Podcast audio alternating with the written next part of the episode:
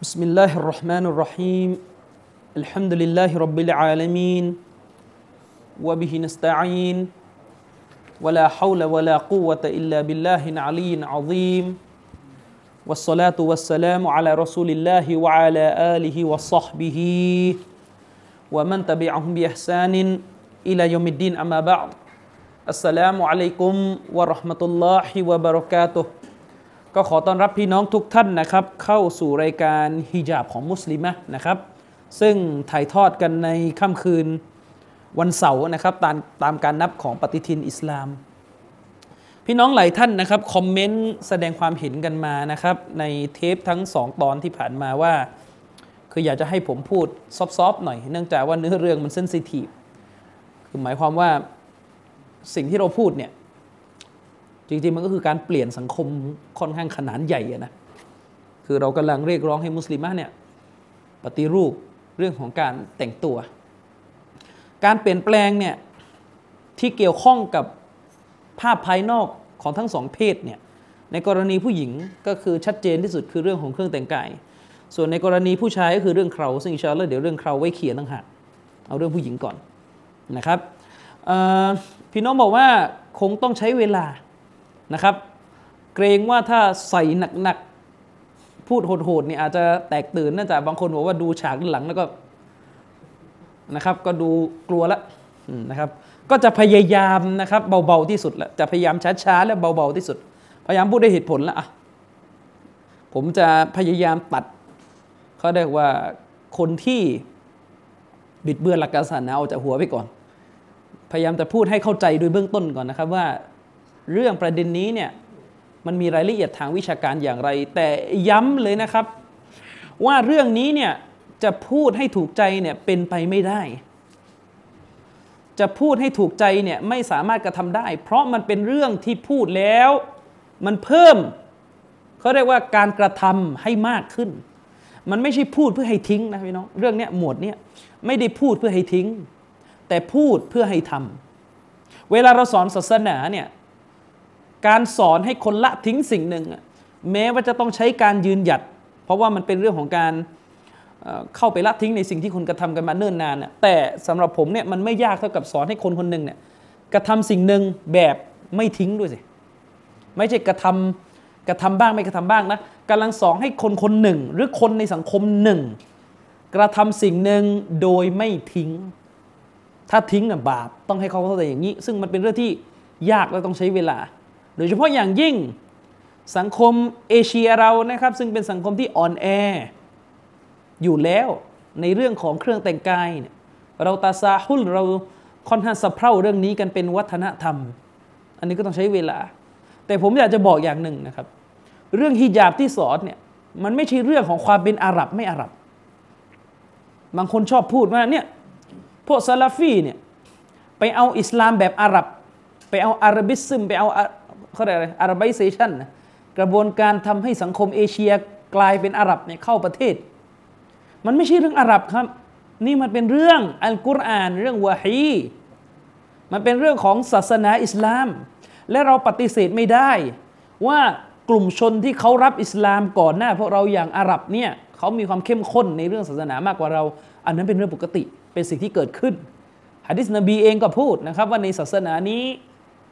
กลุ่มที่มีเขาเรียกว่าคุณสมบัติพิเศษเนี่ยในเรื่องของการอยู่กับศาสนาเนี่ยก็ไม่แปลกนบีจะบอกว่าอัลอิมมะมินกุเรชตำแหน่งคอลิฟ้าเนี่ยก็ต้องให้คนกุเรชนะครับคนกุเรชเนี่ยเป็นใครกันบ้างล่ะพี่น้องไปดูประวัติศาสตร์สิท่านอบูบักนบีนี่แน่นอนอยู่แล้วสัลลัลลอฮุสลัมนบีเป็นทั้งกุเรชแล้วก็เป็นฮาชิมีเป็นลูกหลานของท่านฮาชิม เป็นเป็นกุเรชที่ประเสริฐที่สุดนะครับบรรดากุเรชเนี่ยล้วนแล้วแต่เป็นสหบะ ที่มีความประเสริฐทั้งสิ้นมุฮาจิรีนนั่นแหละชาวกุเรชนะครับฉะนั้นเรื่องพวกนี้มันไม่ใช่เรื่องอาหรับไม่อาหรับ มันเป็นเรื่องของศาสนานะครับ แต่ผมเองก็ใช่ว่าจะไม่เข้าใจ ก็เข้าใจนั่นแหละ ว่าเรื่องผ้าคลุมเนี่ยมันจะเป็นเรื่องใหม่ในสังคม เพราะแม้กระทั่งบัดนี้เนี่ยจะสอนให้คนที่ไม่คลุมหัวคลุมเนี่ยก็ยังเป็นเรื่องยากอยู่ เพราะยังมีคนจำนวนหนึ่งไม่คลุม และคนที่คลุมอยู่แล้วเนี่ยก็คลุมไม่ถูกอีก แล้วนี่จะสอนให้ปิดเลยเหรอก็ต้องสอน เพราะคนที่คลุมถูกอยู่แล้วแต่ไม่ปิดเนี่ยก็มี และผมเชื่อว่าการสอนให้ปิดทีเดียวเลยเนี่ยอาจจะทำให้คนเนี่ยซึ่งคลุมผิดเนี่ยกระโดดมาปิดเลยก็ได้ทำลินละทั้งหมดเนี่ยเป็นเรื่องของฮิดายะเตาฟิกจากอัลลอฮฺสุบฮานะฮูวะตาลานะครับเรามีหน้าที่ประกาศความจริงก็ก็ประกาศไปนะครับ ไม่ได้มีหน้าที่ต้องมานั่งกลัวว่า คนไหนจะรับคนไหนไม่รับ อันนั้นเป็นเป็นเรื่องที่เราต้องมอบหมายต่ออัลลอฮฺสุบฮานะฮูวะตาลาในประเทศไทยเนี่ยในแง่ของประวัติศาสตร์ อันนี้เรารู้กันนะครับว่ากระแสการสวมใส่ฮิญาบเนี่ยมันไม่นานหรอก หมายความว่าเดิมทีถ้าถ้าเรารู้รู้ประวัติศาสตร์และเคยอ่านงานวิจัยเรื่องนี้นะการสวมใส่ฮิญาบแบบที่ใส่กันอยู่ตอนนี้ที่วัดใส่กันจนกระทั่งทุกคนรู้แล้วว่าเป็นวาจิบทางศาสนาเนี่ย คือมันสตาร์ทกันเป็นจริงเป็นจังอะประมาณปี 2531 ซึ่งถือว่าช้ามาก ถือว่าช้ามากนะครับ อิสลามอยู่ในไทยมา 200 กว่าปีแล้วเนี่ย เพิ่งจะมาสตาร์ทตอนปีที่ผมอะเพิ่งจะเกิด สตาร์ทจากประเทศไทยก็หมายถึงว่าก่อนหน้านั้นมีคนสวมพิจาบอยู่แล้ว แต่ว่าเป็นที่เป็นกระแสเปลี่ยนเปลี่ยนเปลี่ยนแปลงทางสังคมเลยเนี่ยก็คือปี 31 หลังจากที่มีการ ประท้วงขอสิทธิ์ในการสวมใส่ฮิญาบของนักศึกษาที่ราชบัณฑยาลาเนี่ยตั้งแต่นั้นมันก็เกิดกระแสขึ้น และส่วนหนึ่งกระแสพวกนี้มันมาจากความตื่นตัวในเรื่องของศาสนาที่มันเป็นผลมาจากบริบทการเมืองหลาย ๆ อย่างนะซึ่งยังไม่มีเวลาจะเล่าตรงนั้นก่อน เนื้อหาในวันนี้จะต่อจากของสัปดาห์ที่แล้ว ในสัปดาห์ที่แล้วถ้ายังจำได้ เนื้อหาจบตรงไหน ในสัปดาห์ที่แล้วเนี่ยเนื้อหาเนี่ยจบไปตรงที่ผมพูดถึง ฮะดีษคำสอนที่มาจากคำพูดของท่านรอสูลุลลอฮิสัลลัลลอฮุอะลัยวะสัลลัมซึ่งท่านนบีสุลต่านเนี่ยได้พูดถึงแก่นแท้ทางธรรมชาติที่มีอยู่ในเพศหญิง แล้วก็พูดในไปถึง พูดเป็นในไปถึงแก่นแท้ทางธรรมชาติ ที่มีอยู่ในเพศชายนะครับฮะดิษที่ท่านนบีพูดนะครับ ในสัปดาห์ที่แล้วเดี๋ยวผมจะทวนอีกครั้งนะครับ ก็คือฮะดิษที่รายงานโดยท่านอิมามมุสลิม ซึ่งเป็นฮะดิษที่ท่านนบีพูดถึงสภาพความเป็นจริงของตัวตนของผู้หญิง และก็ตัวตนของผู้ชายด้วยไปในข่าวเดียวกัน ย้ำนะครับว่าฮะดิษที่พูดไปเนี่ยที่ยกไปเนี่ยไม่มีความเกี่ยวข้องอะไรกับการเหยียดเพศหญิง เพราะเป็นที่รู้กันอยู่แล้วในศาสนาเรานะครับอัลลอฮฺสุบฮานุตะลาได้ยกย่องสตรีที่มีความประเสริฐไว้อย่างมากมาย อัลลอฮ์ได้เทิดเกียรติบรรดาภรรยาของท่านนบีว่าว่าอัซวาจูฮูอุมมะฮะตุฮุมในสุราละฮซาบอายะที่ 6 และบรรดาภรรยานบีบรรดาภรรยานบีที่นี่คือคนที่นิกาท่านนบี แล้วไม่ได้ถูกยา ไปจนท่านนบีเสียชีวิตเนี่ยบรรดาภรรยานบีนั้นเป็นแม่ของผู้ศรัทธา การรับรองภรรยานบีว่าเป็นแม่ของผู้ศรัทธาบ่งชี้ไปในตัว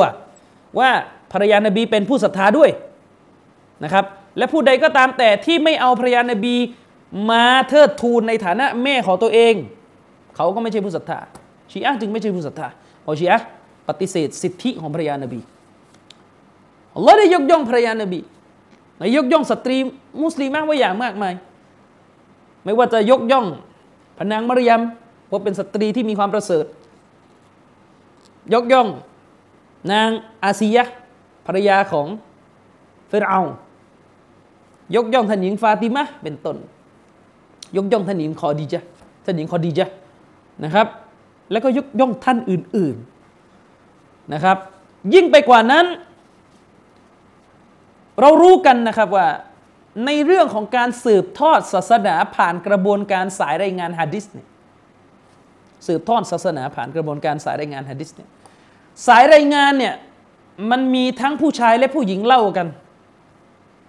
นะครับ แม้ว่าโดยส่วนมากจะเป็นผู้ชาย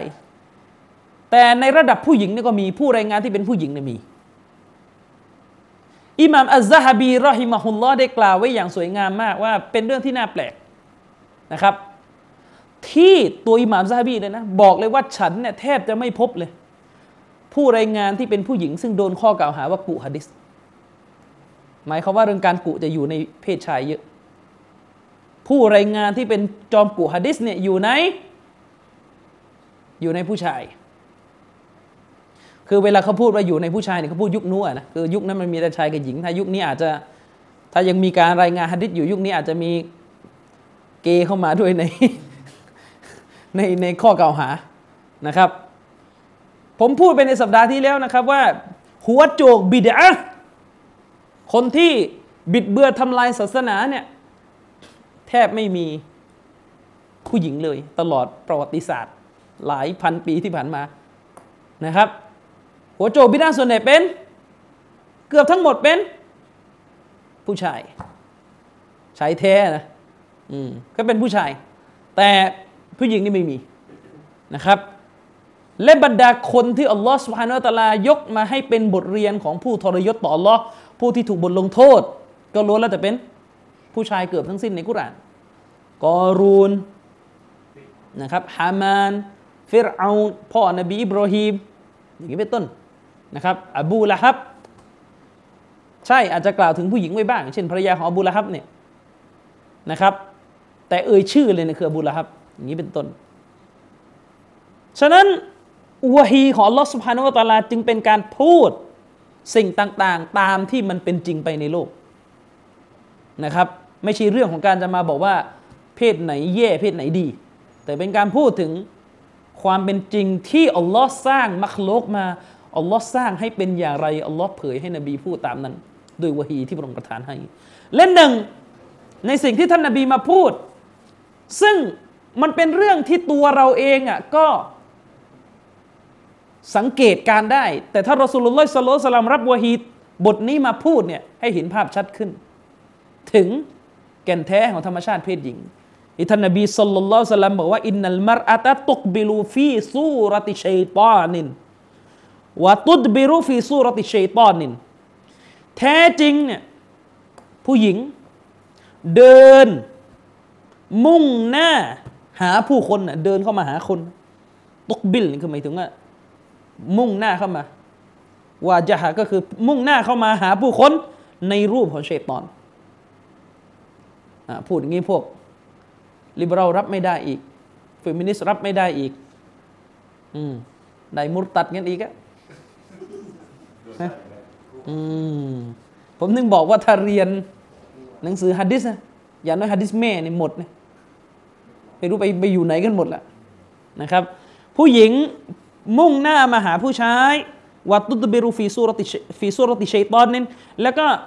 เดินหันหลังไปไม่ว่าเขาจะเดินเข้าหาผู้คนสวนกันหรือเดินหันหลังกันเนี่ยอยู่ในรูปของชัยตอนนะครับ ฟอิดะอับซรอะฮัดุกุม อิมรอตันและเมื่อ คนหนึ่งคนใดที่เป็นผู้ชายในหมู่พวกท่าน เห็นสตรี ไปเลเห็นสตรีเข้า แล้วก็เกิดความชอบความต้องการความหลงไหลในตัวนางขึ้น ฟัลยะติอะละหูก็จงกลับไปหาภรรยาของเขา ในทีนี้นบีละไว้ประโยคจริง ๆ ก็คือท่านนบีสั่งให้กลับไปร่วมหลับนอนกับภรรยานะครับ แต่ท่านนบีจะพูดโดยละความเข้าใจไว้ นะครับ อันนี้เป็นเป็นมารยาทของคนเป็นนบีนะครับ อะไรที่เป็นเรื่องที่ไม่ต้องพูดแต่รู้กันก็จะละประโยคไว้ จะใช้คำที่สุภาพที่สุด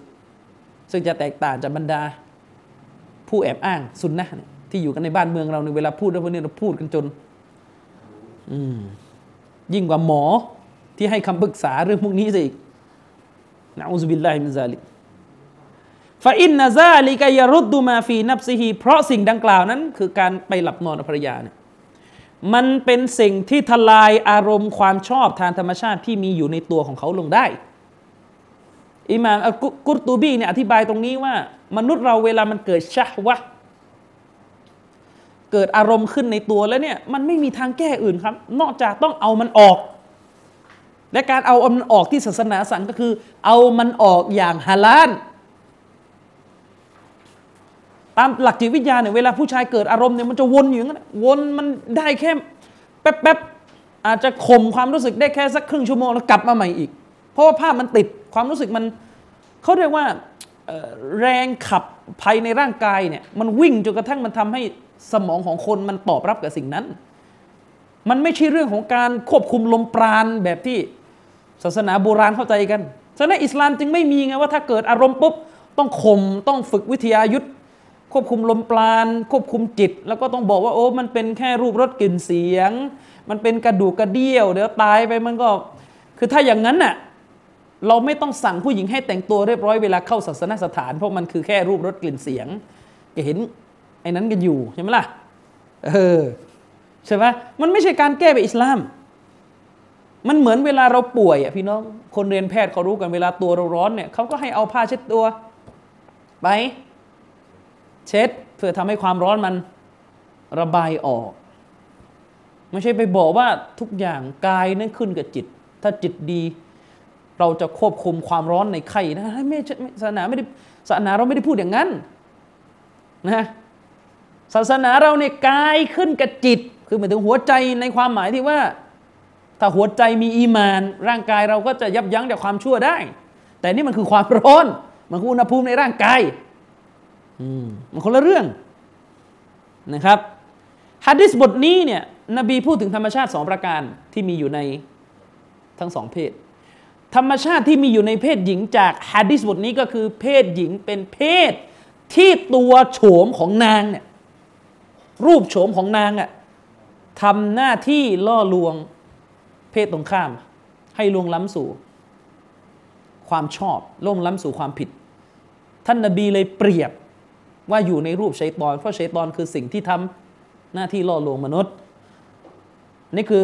หลักธรรมชาติที่อยู่ในเพศหญิง จะมาปฏิเสธไม่ได้จะมันอย่างงูอย่างลิเบอรัลอะไรไปไกลๆเลยไปอันนั้นนะในขณะที่วักหลังนั้นนบีพูดถึงธรรมชาติที่มีอยู่ในเพศชาย ว่าพวกนางโทษว่าพวกเขาบรรดาผู้ชายเนี่ยเป็นเพศที่มีความโน้มเอียงไปยังผู้หญิง ชื่นชอบในความสวยงามของผู้หญิง และมีอารมณ์จากการเห็น มีอารมณ์เกิดขึ้นจากหลายปัจจัยและหนึ่งในปัจจัยนั้นคือ การเห็นด้วยดวงตา และวิธีแก้ก็คือการต้องหลับนอนกับภรรยา คุณลองไปหาความรู้เอาดูแล้วกันนะครับ ว่าการมีเพศสัมพันธ์เนี่ยมันมีผลดีต่อร่างกายและจิตใจขนาดไหน มีอยู่นะครับ มีเพศสัมพันธ์ตามสามีภรรยาเนี่ยมันมีอยู่นะครับคำถามฮะดิษเนี่ยแล้วถ้าเมียทำงานนอกบ้านเนี่ยจะทำยังไง อืมถ้าภรรยาเนี่ยทำงานนอกบ้านจะทํำยังไง นบีบอกว่าเมื่อเราเนี่ยออกไปนอกบ้านแล้วไปเห็นผู้หญิงใช่ไหมเห็นผู้หญิง แล้วเกิดความต้องการให้กลับไปหาภรรยาและหลับนอน ขอดูอาแล้วหลับนอน เพื่อให้รอดพ้นจากฟิตนะและถ้าภรรยาอยู่บริษัท ภรรยาไปทำงานนอกบ้านแล้วไปไหน เนี่ยปัญหาฮัดดิสนี้อุลามะเขาเข้าใจกันเป็นในเลยว่าฮัดดิสนี้กำลังชี้ว่าผู้หญิงต้องทำงานในบ้าน ต้องเป็นแม่บ้าน ไม่ต้องบอกตรงๆอะ แต่เขาได้ออกมาภูมคือเวลาท่านรอซูลพูดเนี่ยมันมีมันตุกมันตุกก็คือสิ่งที่พูดตรงๆจากตัวฮัดดิสกับสิ่งที่เป็นมัฟฟูมมัฟฟูมคือสิ่งที่ได้จากฮัดดิสเวลาเขาจะเอาฮุกกลมเนี่ยไม่จำต้องมันตุกอย่างเดียว ไม่ได้หมายความว่าต้องเอาตรงๆอย่างเดียว ถ้ามันตุกอันนี้สอนอุสุลุนฟิกกันนะถ้ามันตุกมันตุกก็คือสิ่งที่ถูกกล่าวแบบตรงตัวจากฮะดิษก็คือผู้หญิง เดินมาในรูปชัยตอนนี่คือมันตุก นะแต่สิ่งที่ได้จากฮะดิษบทนี้ อิสติมบาตออกมาได้ความเข้าใจที่มีอยู่ในฮะดิษนี้ก็คือ ผู้หญิงต้องเป็นเพศที่ทำงานในบ้าน เพราะเวลาผู้ชายเกิดฟิตนะพวกนี้จะจะกลับไปไหนอะถ้าทำงานอยู่นอกบ้านอะเข้าใจยัง ซึ่งฮะดิษบทนี้เนี่ย ท่านนบีสุลต่านละฮ์วะลัยวะสัลลัมไม่ได้จะบอกว่าผู้หญิงเป็นปีศาจนะ ไม่ใช่ฮะดิษนี้กำลังพูดถึงการดึงดูดที่มาจากความที่มาจากรูปร่างของนางหน้าตาของนาง เชคอุไซมีนรอฮิมะฮุลลอฮ์จึงได้กล่าวนะครับว่าฮะดิษนี้หมายถึงอะไรอืมหมายถึงอะไรดาลีลุนฮาลาอันนัลมรอะตะฟิตนะมันเป็นหลักฐานที่ชี้ว่าผู้หญิงเนี่ยโดยธรรมชาตินางคือฟิตนะ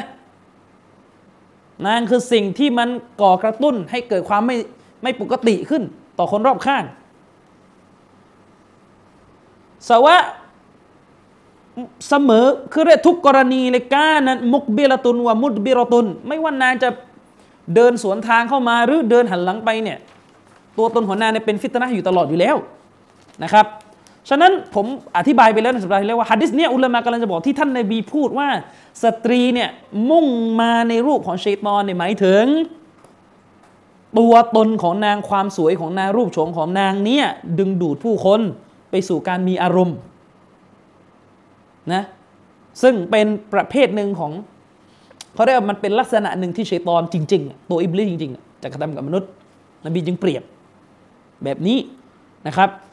สาระที่เราได้จากฮะดิษบทนี้ที่อิหม่ามอันนาววีรอฮิมะฮุลลอฮ์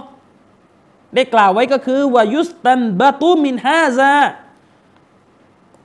และ จะถูกเอสติมบาตจะถูกถอดเป็นบทเรียนออกมาจากฮะดิษบทนี้ก็คืออะไร อันนะฮูยันบรีละฮานั่นก็คือว่าสมควรสำหรับนาง อัลลาตัครุจาบนริจาลีสมควรสำหรับนางที่จะไม่ออกไปอยู่ท่ามกลางวงล้อมของเพศชาย ไม่ว่าจะที่ไหนก็ตามแต่แล้วครับ จะงานสุเราก็เถอะ สมควรที่นางจะไม่ออกไป อิลลาดิลิบอรูรอติน ยกเว้นกรณีที่มีเหตุขับขันจำเป็นที่ต้องออก สมัยนี้เลิกพูดเลย ลงซะในเฟซฮัดดิสนี้จะเป็นฮัดดิสที่สื่อเป็นในหรือว่าในเฟซเนี่ยห้าม ห้ามโพสเพราะเขาพูดถึงห้ามออกจากบ้านถ้าไม่จำเป็น รับไม่ได้ กดขี่ขังสตรี ไอ้พวกตาลิบันนะมาเป็นกระทงเลยไม่รู้อะไรมั้งอะสมัยถ้าคุณเป็นเด็กที่เกิดในทศวรรษสองพันน่ะเป็นเป็นเด็กรุ่นนั้น สมัยก่อนเขาจะต้องมีข่าวล้างสมองชาวโลกว่าโอ้ยพวกตาลิบันเนี่ยมันมีเมียสี่คนใช่ไหมแล้วก็มันก็จะขังเมียมอยู่ในห้องสี่ห้อง วันไหนเป็นเวรคนไหนเอาปล่อยคนนั้นออกมาส่วนคนอื่นก็ขังล็อกกุญแจไว้อยู่ในห้องทำเหมือนกับเขาเรียกขังไก่อะนะอันนี้เป็นโฆษณาชวนเชื่อของพวกเมริกันสมัยนั้นที่ต่อต้าน ต่อต้านสตรีนะครับว่าอันนะฮูยันบกิลิรจุลิอัลกัตตุอันซิยาบิฮาและฮะดิษบทนี้เนี่ยเป็นสิ่งที่ชี้ออกมาเลยว่าสมควรสำหรับบุรุษ ในการที่จะละสายตาออกจาก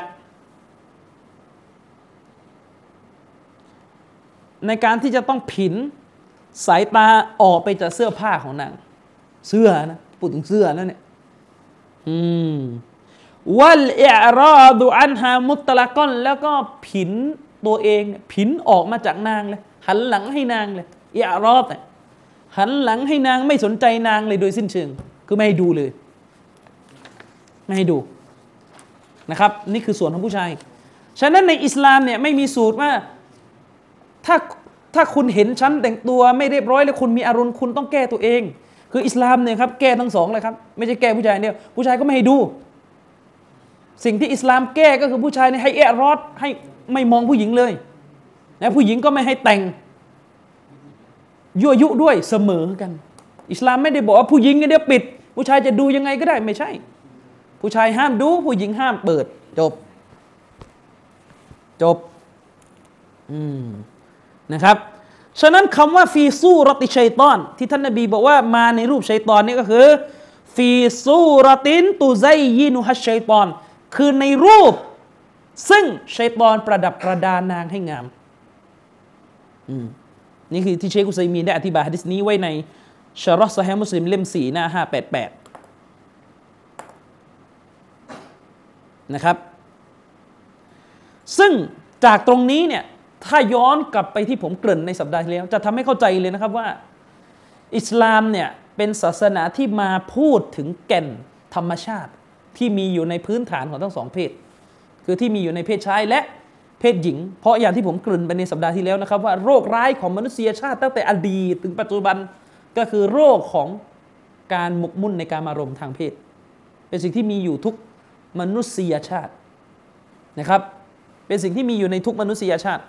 แม้กระทั่ง กลุ่มชน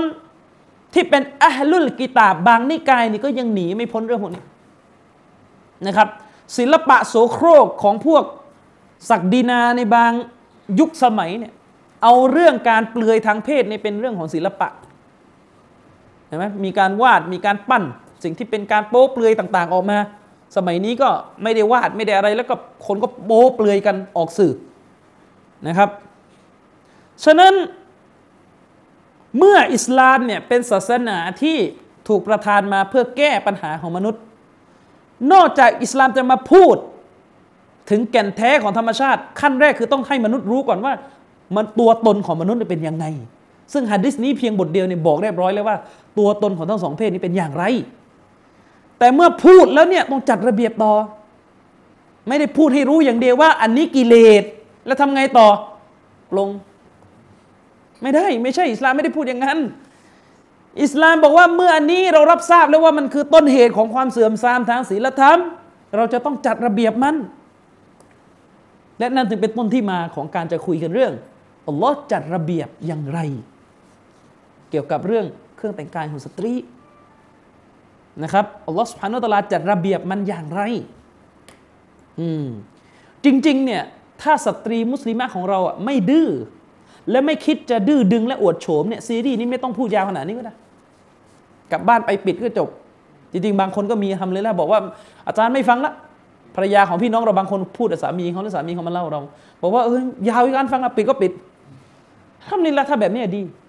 และจริง ๆ เนี่ยถ้าสามีสั่งให้ปิดมันต้องปิด เพราะว่าไม่ต้องคุยแล้วว่าตกลงในวาจิบหรือไม่วาจิบปิดหน้าอัลบานีกับเชคอัลบานีกับเชคอื่นๆนี่ยังไง ถ้าสามีสั่งให้ปิด อันนี้วาจิบปิด เพราะมันเป็นเรื่องของการต่ออะการต่ออะสามีเป็นวาจิบ การต่ออะบิดาและมารดาเป็นวาจิบ บางคนอาจจะบอกอาจารย์สามีสมัยนี้บุรี ไม่สั่งให้เมียปิดหน้า ยังไม่พอเมียปิดจะไปห้ามอีกอืมแล้วจะให้ทำยังไง นี่ไงสามีสมัยนี้เป็นอย่างนี้บุรีนะครับ ผมมีโอกาส ได้นั่งคุยกับซูเบช่วยช่วยเอากล่องแว่นในกระเป๋าผมนะได้มีโอกาสได้นั่งคุยกับอาจารย์กลุ่มหนึ่งที่อยู่ในรั้วธรรมศาสตร์นะซึ่งเขาเป็นเขาเป็นคริสเตียน มีทั้งผู้ชายและผู้หญิง เป็นพวกอาจารย์ระดับสอนเป็นยาเอกก็บอกว่า จริง ๆ ถ้าเราดูรูปวาดของรูปวาดตามความเชื่อของศาสนาคริสต์ที่วาดกันตั้งแต่สมัยยุคกลางอะพวกจิตรกรศิลปินนักวาดรูปในยุโรป ในสมัยกลางเนี่ยเวลาเราบอกในสมัยกลางคือในยุคตอนที่ฝรั่งยังเคร่งศาสนา ยังประกาศสงครามครูเสดกับโลกมุสลิมเนี่ยคุณจะเห็นเลยว่า รูปวาดพระแม่มารี หรือพระนางมารยมในภาษาของเราแต่ภาษาของเขาเขาเรียกพระแม่มารี เวลาเป็นรูปวาดพระแม่มารีอยู่ใน อยู่ในช่วงที่ทำอามันอิบาดะหรือออกไปนอกบ้านเนี่ยพระแม่มารีนี่ปกปิดร่างกายใช่ไหมปิด ถ้าคุณเคยเห็น รูปวาดที่คริสเตียนวาดตอนที่พระแม่มารีเนี่ยยืนอยู่หน้า ยืนอยู่หน้าแท่นที่ตรึงกางเขนพระเยซู ตามรูปวาดคริสเตียนคุณจะเห็นว่าพระแม่มารีนี่ สวมเสื้อเนี่ยแบบที่กุรอานเรียกว่าจิลบาบเลยเนี่ยแบบนี้แบบนี้ ตามรูปเนี่ยแบบนี้เลย สวมแบบนี้เลย แต่อาจจะมีต่างกันบ้างตามจินตนาการของพวกนักวาดนะครับ ว่าผู้หญิงในบนีอิสราเอลสมัยนั้นแต่งอย่างนี้ คือมันบ่งชี้เลยว่าเรื่องเครื่องแต่งกายปกปิดร่างกายเป็นพื้นฐานที่ศาสนา ยิวศาสนายูดายศาสนาคริสต์และอิสลามยอมรับร่วมกัน แต่มันเป็นปัญหาเรื่องของสตรีคริสเตียนสมัยนี้เองที่ไม่รู้เกิดอะไรขึ้นถึงไม่คิดจะตาม ซึ่งก็เป็นเรื่องแปลกผมก็ตั้งคำถามเขาว่าอ้าว ก็แล้วถ้าเราบอกว่าพระแม่มารีในความเชื่อท่านเป็นหญิงที่เป็นต้นแบบแห่งศีลธรรม เป็นหญิงที่ปฏิบัติตามพระบัญชาของพระเป็นเจ้า แล้วทำไมท่านจึงไม่ตามพระแม่มารีล่ะ ในเรื่องเสื้อผ้าการแต่งตัว ทุกวันนี้คริสเตียนไทยเนี่ยรู้ทุกคนต้องพูดถึงพระแม่มารีหมด ยิ่งถ้าเป็นนิกายโรมันคาทอลิกเนี่ยเขาจะต่างกับโปรเตสแตนต์อยู่อย่างหนึ่งคือโปรเตสแตนต์เนี่ยเขาจะไม่ค่อยได้อะไรมากกับพระนางมารยม แต่โรมันคาทอลิกเขาจะถือว่าจะต้องเชื่อว่าพระนางมารยมเป็นเป็นเขาเรียกเหมือนนักบุญด้วยถึงจะได้เข้าสวรรค์ไม่ไม่ไม่จบแค่ว่าพระเยซูเป็นบุตรพระเจ้านะ จะต้องเชื่อแบบนั้นด้วย อันนี้เป็นเป็นความเชื่อที่ขัดแย้งกันในหมู่พวกเขาแต่เราก็เห็นว่าผู้หญิงคริสเตียนสมัยนี้ก็อ่อนแอหมดซึ่งในความเป็นจริงมันก็ไม่ต่างกันนัก อาจจะต่างบ้างที่ว่ามุสลิมยังเข้มแข็งกว่า แต่ว่าในหมู่มุสลิมเราเราก็เห็นว่า มันก็มีคนจำนวนไม่น้อยที่ชาฮัดะบอกว่าตัวเองเป็นมุสลิม แต่พวกเขาก็สะเพร่าละหลวมในเรื่องของเครื่องแต่งกายนะครับ มีกันทุกศาสนา แต่อย่างน้อยก็เถอะอัลฮัมดุลิลละเราก็ยังพูดได้ ว่าในประชาชาติทั้งหมด ในโลกทั้งหมดนี้ มุสลิมเป็นกลุ่มชนที่ยังเข้มแข็งที่สุดในเรื่องเครื่องแต่งกายยังเป็นหมู่ชนที่เข้มแข็งที่สุด แม้พวกยิว บางกลุ่มก็จะจะแต่งตัวด้วยการปิดหน้า อย่างเช่นพวกอย่างเช่นพวกอุลตร้าออร์โธดอกเนี่ยในอิสราเอลเนี่ยแต่จำนวนเขาไม่เยอะเท่ากับพวกเราที่แต่งตัวและปิดหน้า ฉะนั้นเรื่องการใส่ฮิญาบดำเรื่องการใส่ฮิญาบอย่างถูกต้องหลักการตามหลักการศาสนาเนี่ยมันเป็นสัญญลักษณ์ที่นักสังคมศาสตร์ และนักประวัติศาสตร์เขาจะใช้เป็นตัวแปรวัดว่าดินแดนไหนเนี่ย ความเข่งครัดศาสนา หรือกลุ่มที่นิยมในเขาเรียกว่าเขาจะใช้เป็นตัววัดว่าดินแดนนั้นน่ะคนเคร่งศาสนากำลังเพิ่ม ฉะนั้นคุณไม่ต้องแปลกใจว่าทำไมชาติยุโรปหลายชาติอย่างฝรั่งเศสถึงแอนตี้เรื่องการใส่ผ้าคลุม เพราะว่ามันเป็นสัญลักษณ์ของการเติบโตของอิสลาม มันเป็นมันมีมากกว่าเรื่องของการสวมใส่อย่างเดียวนะ มันมีมากกว่าเรื่องของการสวมใส่อย่างเดียวแต่มันเป็นสัญลักษณ์ของการประกาศว่า สตรีมุสลิมเนี่ยอยู่ในภาวะที่เข้มแข็ง ไม่ยอมก้มหัวให้กับสตรีตะวันไม่ยอมก้มหัวให้กับวัฒนธรรมตะวันตก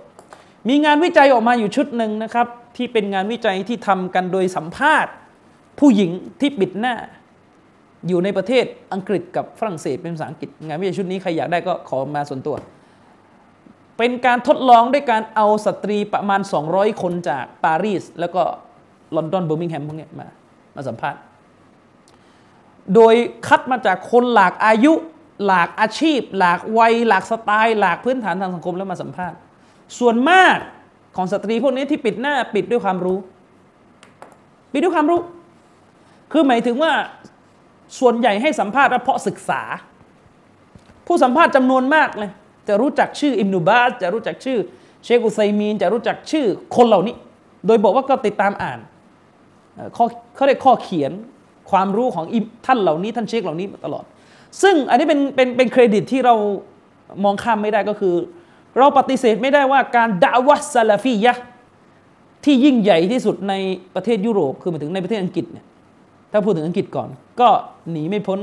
การดาวะซาลาฟียะของมักตามักตาบะซาลาฟียะของอุสตาดอบูคอดีจะห์และก็อบูอิยัดพวกนี้จะเป็นสานุศิษย์ของเชครอเบียะ คือจริง ๆ มักตาบะซาลาฟียะของของอุสตาดเราเนี่ยที่ที่อยู่ที่อังกฤษเป็นหลักเนี่ยคืออุลามะเขาไปบุกเบิกดาวะในพื้นที่เหล่านี้ตั้งแต่สมัยที่เมืองไทยยังเป็นอะไรกันอยู่ไม่รู้อุสตาดอบูคอดีจะห์เนี่ยเคยเล่าว่า สมัยที่เขายังดีกันนะยังไม่แตกกันนะ คนกลุ่มแรกที่ไปบุกเบิกดาวะแนวทางซาลาฟีในลอนดอนเนี่ยก็คือลูกศิษย์ของเชคอัลบานี อุลามะซาลาฟีสายจอแดน ไม่ว่าจะเป็นเชคอาลีฮัสซันอัลฮาลาบีเชคสุเลมอัลฮิลาลีเชคมัชฮูรบินฮัสซันอัลซัลมาน เข้าไปดาวะซาลาฟีในอังกฤษตั้งแต่ทศวรรษที่ 1990 อืม 90 บ้านเราทำอะไรอยู่ ใช่ เชคคาราบีไปเองเลยคือ อุสตาบุคดิยาบอกเลยว่าแกเนี่ย เป็นคนไปรับเชคคาราบีที่สนามบินเลยสมัยนั้น ก็ตอนหลังก็รู้กันว่ามีปัญหากันก็คือตอนตอนหลังก็รู้กันว่า อาจจะมีปัญหาเรื่องว่ากันไปแต่เขาเล่าปูมหลังให้ฟังว่า ตลอดทศวรรษที่ 90เนี่ยอิทธิพลของซาลาฟีที่มีในอังกฤษจะเป็นของสายเชคคาราบีฉะนั้นจึงไม่แปลกที่มักตาบะซาลาฟียะของอบูคอดีจะห์เนี่ยเคยแปลหนังสือเชคคาราบีเป็นภาษาอังกฤษอยู่หลายเล่มเลย ยังไงก็ไม่สามารถลบประวัติศาสตร์ส่วนนี้ได้ แต่ตอนหลังอะเริ่ม ติดต่อและก็รับความรู้จากอุลามะซาลาฟีในมดีนะตั้งแต่ตั้งแต่มันมีบุคคลที่อยู่ในอังกฤษไปเรียนมดีนะแล้วกลับกลับไปอังกฤษแล้วก็นำไปด่าวะเช่น มูซาริชาร์ดสันเนี่ยชื่อฝรั่งเลยนะมูซาริชาร์ดสันหรืออย่างคนล่าสุดเนี่ยก็คือตอเฮดวิยัตนะครับ นั่นหมายความว่า ซาลาฟีเนี่ยเผลอๆจะพูดได้เลยว่า การด่าว่าอิสลามด้วยซ้ำเข้าอังกฤษเนี่ยช้ากว่าบ้านเราอีกนะ แต่โตเร็วมาก ตอนนี้หนังสือไม่รู้ไปไหนตอนไหนเลยของเรายังอยู่กันที่เดิมและอาจจะถอยกลับไปที่เดิม อาจจะถอยกลับไปเมื่อ 20 ปีก่อนมาอีก สไตล์คือมันมันมันบ่งชี้ถึงคุณภาพ ทีนี้สตรีในยุโรปพวกนี้เวลาเขาสัมภาษณ์เนี่ยทุกคนจะพูดอย่างกล้าหาญมากว่าฮิญาบเป็นความเข้มแข็งของเขา สตรีพวกนี้พูดอย่างกล้าหาญเลยว่าฮิญาบ เป็นความเข้มแข็งของเขาอืมซึ่งมันแตะความหนักแน่นในอุดมการณ์ส่วนนี้ต่างกันมากกับสตรีในบ้านเราอืมต่างกันมาก พื้นฐานส่วนหนึ่งมันเกิดขึ้นจากความใฝ่รู้อืมคือสตรีคนหนึ่งสัมภาษณ์ในงานวิจัยว่าสำหรับเขาอะ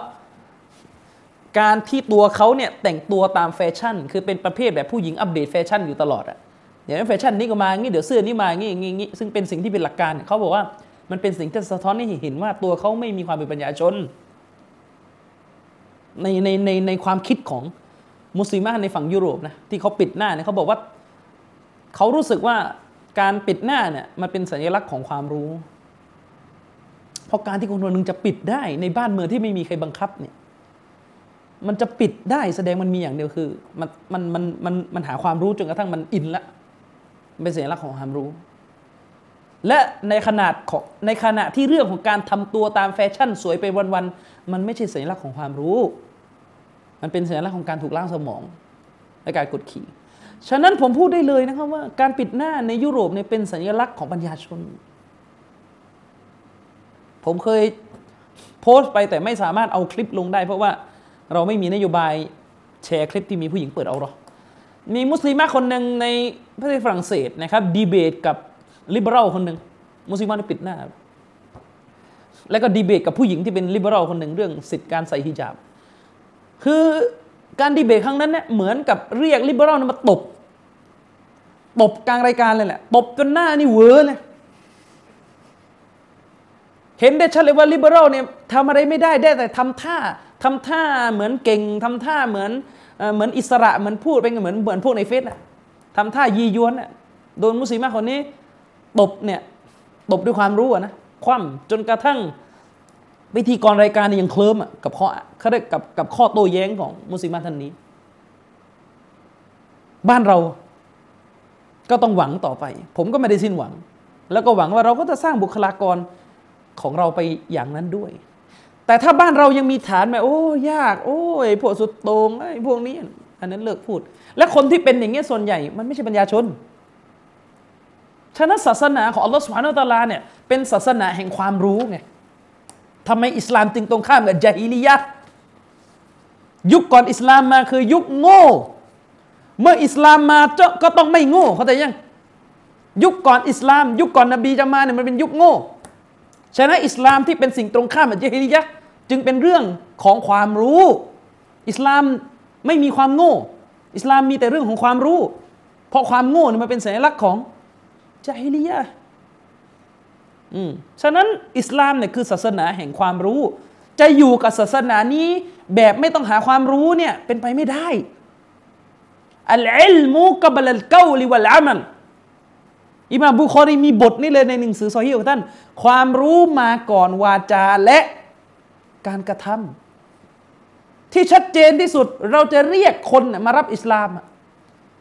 สิ่งแรกที่เขาจะทำเวลาเขาจะรับอิสลามก็คือชาฮาดะแต่ก่อนชาฮาดะต้องรู้ก่อน ต้องรู้ว่าตัวเองจะเชื่ออะไรจะเป็นมุสลิมต้องเชื่ออะไรจะทิ้งอะไร ความหมายชาดะที่จะกล่าวนี่จะกล่าวออกมานี่รู้หรือเปล่าแปว่าอะไรละอิละฮิลลอฮ์เนี่ย แปลว่าอะไรเนี่ยมันต้องรู้ก่อนชาดะเพราะถ้าชาดะโดยไม่รู้ความหมายเนี่ยใช้ไม่ได้ อืมนะครับ ผมเคยโพสต์ไปว่า เคยมีโอกาสนะครับ ไปเยี่ยมพี่ชายที่อังกฤษเนี่ยมุสลิมมุสลิมที่นั่นสู้เพื่อเพื่อให้ได้สิทธิในการใส่นิกอบ ในที่สาธารณะ อือ แต่มุสลิมที่ไทยเนี่ยรัฐบาลไม่ได้ห้ามใส่นิกอบนะไอ้ที่ห้ามคือสังคม ไม่ใช่รัฐบาล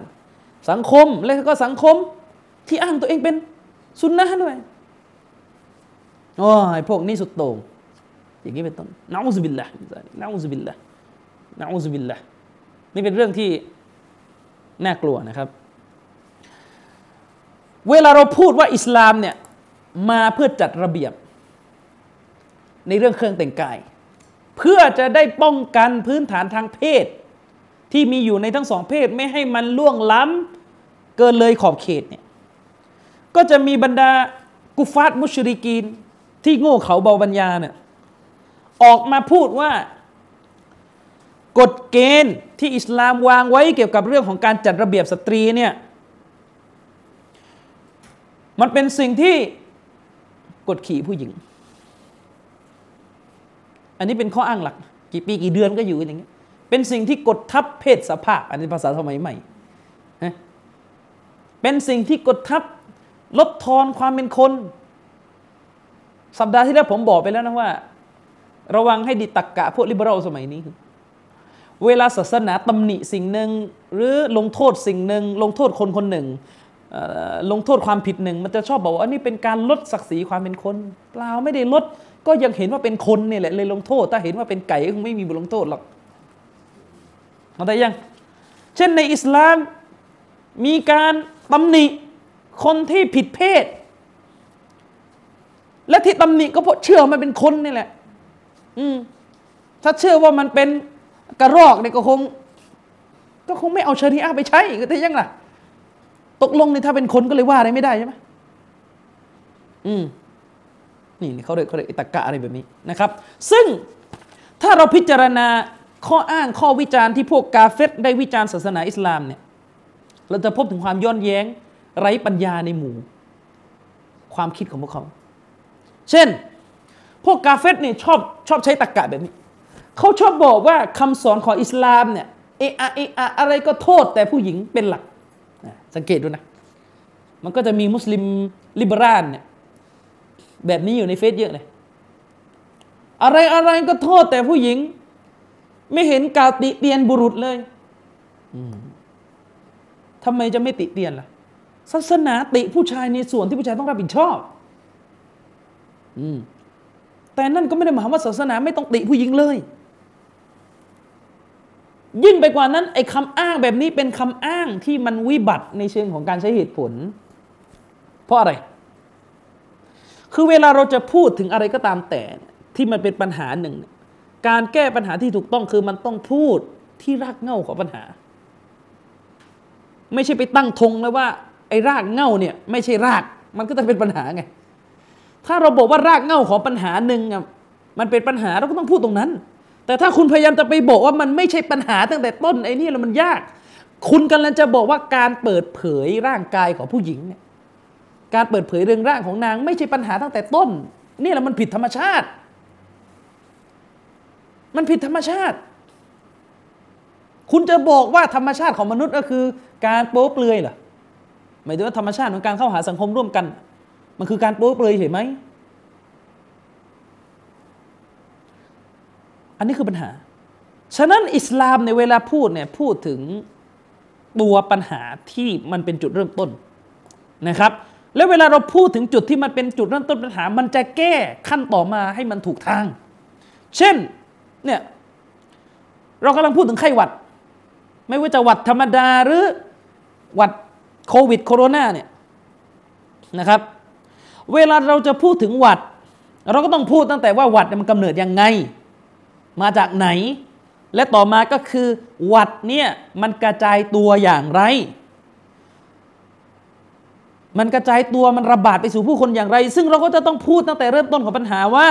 มันเกิดจากคนที่มีโรคหวัดเนี่ยไม่ระมัดระวังตัวเอง แล้วก็ออกไปเดินปะปนกับผู้คน ไม่ดูแลตัวเองไม่กักตัวเองอะไรก็ตามแต่ นั่นเราพูดที่ต้นตอของปัญหาว่าถ้าคนเป็นหวัด มันก็ต้องพูดถึงต้นตอของปัญหาที่ว่าจะทำอย่างไรให้คนที่เป็นหวัดเนี่ยไม่ไปแพร่ระบาด แก่คนอื่นนะครับ อืมเราจะไม่ใช้ตะกกะแบบว่าเออผมเป็นหวัดนะปัญหาถ้าถ้าคุณกลัวคุณก็แก้ปัญหาของคุณเองสิ ตลกป่ะ ถ้าคนพูดอย่างเงี้ยผมผมเป็นโคโรนานะผมเป็นหวัดนะเอาแค่หวัดใหญ่ก็ได้เนี่ย แล้วผมก็ออกจากบ้านไปแมสก็ไม่ใส่อะไรก็ไม่ใส่ แล้วพอมีคนกลัว ผมก็ใช้หลักลิเบอรัลบอกว่าไง ถ้าคุณกลัวเป็นปัญหาของคุณไม่ใช่ปัญหาของฉัน ฉันมีสิทธิ์จะไปไหนก็ได้อย่ามากักขังสิ่งมันเสรีภาพของมนุษย์แหมมีรองเท้าจะคว้างจริงเอายี่ห้ออะไรคอนวุดนี่ไหม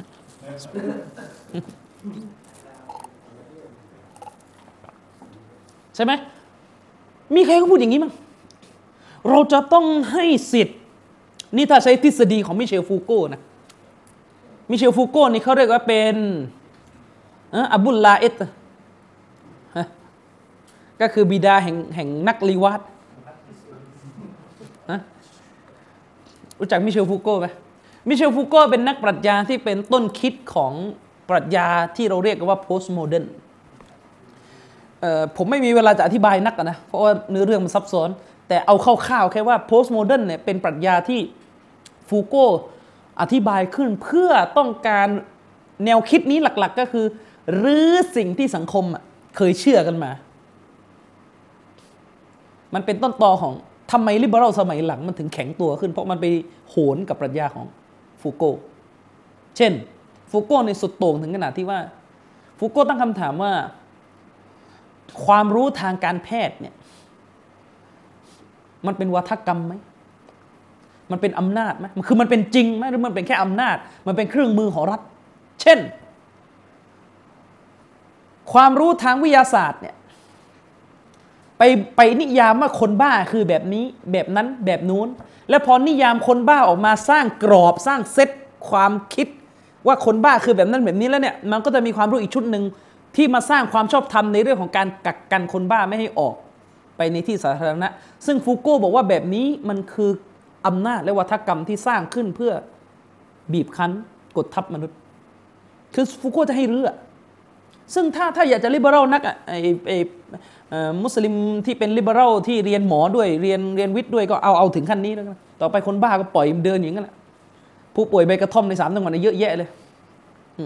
เพราะว่ามันเป็นอำนาจวาทกรรมหมดวาทกรรมหมด คือฟูโก้เนี่ยฉะนั้นพวกพวก postmodern เนี่ยเป็นพวกที่แอนตี้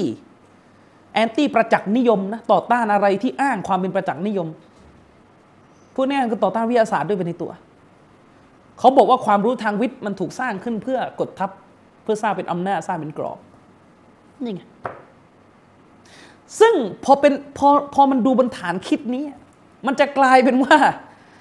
คนคนหนึ่งเป็นต้นเหตุของหวัด เขาก็จะไม่แก้ปัญหา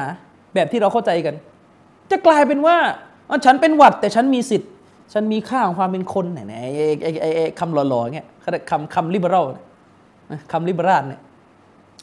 เขามีศักดิ์ศรีความเป็นคนคน แม้ว่าเขาจะเป็นหวัดเขาก็มีศักดิ์ศรีความเป็นคนเขาไม่บังไม่สมควรที่จะถูกกักตัวนี่นี่เพ้อเจอไหมเลอะเลยนะเลอะเลยเสรีภาพของคนนั้นสำคัญยิ่งกว่าสำคัญยิ่งกว่าเขาเรียกว่าความสงบของบ้านเมืองไม่ได้เอาอย่างเงี้ยนี่ปรัชญาของมันนะฉะนั้นถ้าใช้ตรกกะแบบนี้นะถ้าสุดโต่งขนาดเนี้ย มันก็จะเกิดตรกกะที่ว่าคนคนหนึ่งเป็นหวัดเป็นต้นตอของหวัด แล้วได้รับสิทธิ์ให้ปล่อยออกไปหาสังคม แล้วก็มาใช้ตรกกะว่าถ้าคุณมีปัญหานะ คุณก็แก้ตัวเองสิ อย่ามาห้ามฉัน มันเป็นปัญหาของคุณ ถ้าคุณไม่เข้มแข็งพอที่จะมีภูมิต้านทานที่จะรับมือกับหวัดของฉันนั่นคุณต้องไปแก้ปัญหาต้องไปวิ่งไปเป็นนักกีฬาไปเป็นนักมวยแล้วก็ว่ากันไป อย่าอย่ามาห้ามฉัน เพราะฉันก็มีศักดิ์ศรีความเป็นคนจะบาสอกก็ไม่ได้บาสอกแปลว่าอะไร มังกรินอย่างเงี้ยคุณเนี่ยเขาได้ตะกะแบบนี้ ซึ่งไอ้ตะกะตัวเดียวกันอันเนี้ยมันเอามาใช้ในเรื่องของฮิญาบแล้วก็จะเห็นนะช่วงวันสองวันช่วงสักเดือนสองเดือนเนี่ยมันก็จะเห็นตะกะแบบนี้จากพวกต่อฮูดบางตัวในสังคมเนี่ยที่มันจะพูดว่า การที่ผู้หญิงแต่งตัวโป๊เปลือย แต่งตัวยั่วยุทางเพศ ถ้าผู้ชายดูแล้วเกิดอารมณ์มันเป็นปัญหาผู้ชายที่ต้องแก้ อย่ามาโทษผู้หญิงอย่ามาบังอย่ามาบังคับผู้หญิง มันเป็นปัญหาที่ผู้ชายต้องแก้ เหมือนกันนั่นแหละเหมือนกันกับไอ้โรคหวัดไม่มีความต่าง เพราะสองกรณีนี้เหมือนกัน ก็คือจุดกำเนิดของปัญหามาจากตัวของคนคนหนึ่ง ในกรณีของลีวัตมาจากผู้ป่วยลีวัต ในกรณีของ การแต่งตัวโป๊เปลือยเนี่ยมาจากผู้หญิง แล้วเวลาให้แก้ปัญหาก็ไปคำนึงถึงสิทธิ์มากกว่าประโยชน์สาธารณะ ซึ่งจริงๆ ถ้าเถียงกันในทางปรัชญาเนี่ย พวกมาร์กซิสเกลียดมาก ยังไม่ต้องพูดถึงอิสลามนะ เอากันในปรัชญากูฟตกันก่อนเนี่ย ตระกูลปรัชญากุฟรทั้งหลายเนี่ย เดี๋ยวไว้วันหนึ่งอินชาอัลลอฮ์จะสอนให้ ขอเวลานี่ยเรียนเรียนพื้นฐานให้หมดก่อนแล้วกันนะ ก็คือจะสอนให้ จะเอาหนังสือที่พวกมาร์กพวกมาร์กซิสต์เนี่ย วิจารณ์ liberal นักวิชาการบางคนเนี่ย ก็ไม่ใช่ liberal นะ เช่นบางคนที่พูดเรื่องการเมืองปาอยู่ที่ฝรั่งเศสไม่เอ่ยชื่อแล้วกัน หัวขาวๆเนี่ยเขาไม่ใช่ liberal เขามาร์กซิสต์เขาเกลียด liberal มาก อืมผมเรียนกับเขามารู้แหละนะเขาเกลียด liberal มาก เรียกได้ว่าผมจะเป็นลูกศิษย์รุ่นท้ายๆแล้วก่อนที่เขาจะหนีออกจากประเทศอืมเขาเกลียด liberal มาก แล้วพวกมาร์กซิสต์มันมีวิธีการโต้แย้ง มันมีหนังสือเป็นเล่มเลยว่าด้วยการวิพากษ์วิจารณ์ของ liberal ซึ่งแน่นอนเลยครับ การโต้เถียงกันในระดับปรัชญาเนี่ยคนส่วนใหญ่เข้าไม่ถึง คนส่วนใหญ่เป็นจะเป็น liberal เนี่ยแค่ผิวผิวผิวอืมคือคนส่วนใหญ่จะเป็น liberal นี่ก็เป็นกันที่ผิวแล้ว และส่วนแขกจะเป็น liberal นี่ผิวของผิวอีก อะไรนะ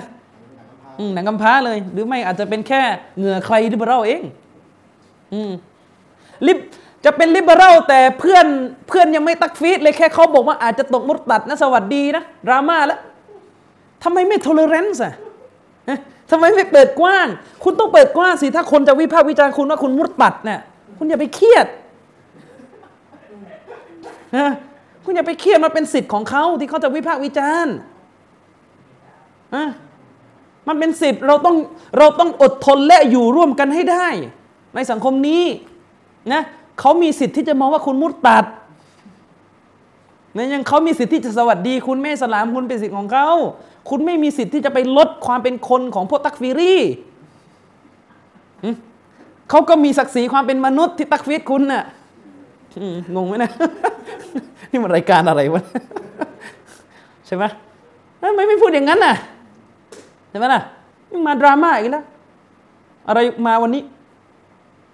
ดุนยามันสั้นโลกโลกหน้าถาวรกว่าเอา้าลิเบอรัลพูดงี้ได้ยังไง ถ้าบอกว่าดุนยาเนี่ยมันสั้นโลกหน้าถาวรกว่า ไม่ต้องประท้วงครับ ไปเอาเตาฮีดเถอะครับ สอนผู้คนเรื่องเตาฮีดโลกนี้มันแก้อะไรไม่ได้ แล้วตอนนี้ฮัดดิสนบีเนี่ยชี้มันในทางว่าก่อนวันกิยามะเนี่ย เราจะไม่มีระบบการปกครองที่ดี แก้อะไรไม่ได้แล้ว เวลาซาลาฟีบอกว่าเราแก้อะไรไม่ได้ เราต้องสอนคนให้เตรียมตัวไปโลกหน้าก่อนซูฟีหาว่าซาลาฟีมซูฟีนี่พอตัวเองโดนตักฟีรจริงๆยังไม่ได้โดนตักฟีรดียังไม่มีใครตักฟีรเป็นคนด้วยซ้ำไป แค่พูดว่าทำแบบนี้อาจจะตกมุรตัดนะ อาจจะอะไรนะ แล้วก็อาจจะมีคนกันเนกันเหนสวัสดีสวัสดีเนี่ยร้อนเหมือนกับตัวเองโดนจริงๆแล้วทำไมไม่โทเลเรนต์เข้าใจไหมไอ้ศัพท์ เท่ๆภาษาอังกฤษนะออกมาให้หมดสิ empathy tolerance อะไรเงี้ยอย่างเงี้ยอืมอะไรของมันนะนะบุคคลชายขอบบุคคลสับเซตย่อยอะไรของมันปวดหัวผมเรียนสังคมศาสตร์นี่รำคาญเลยสับพวกนี้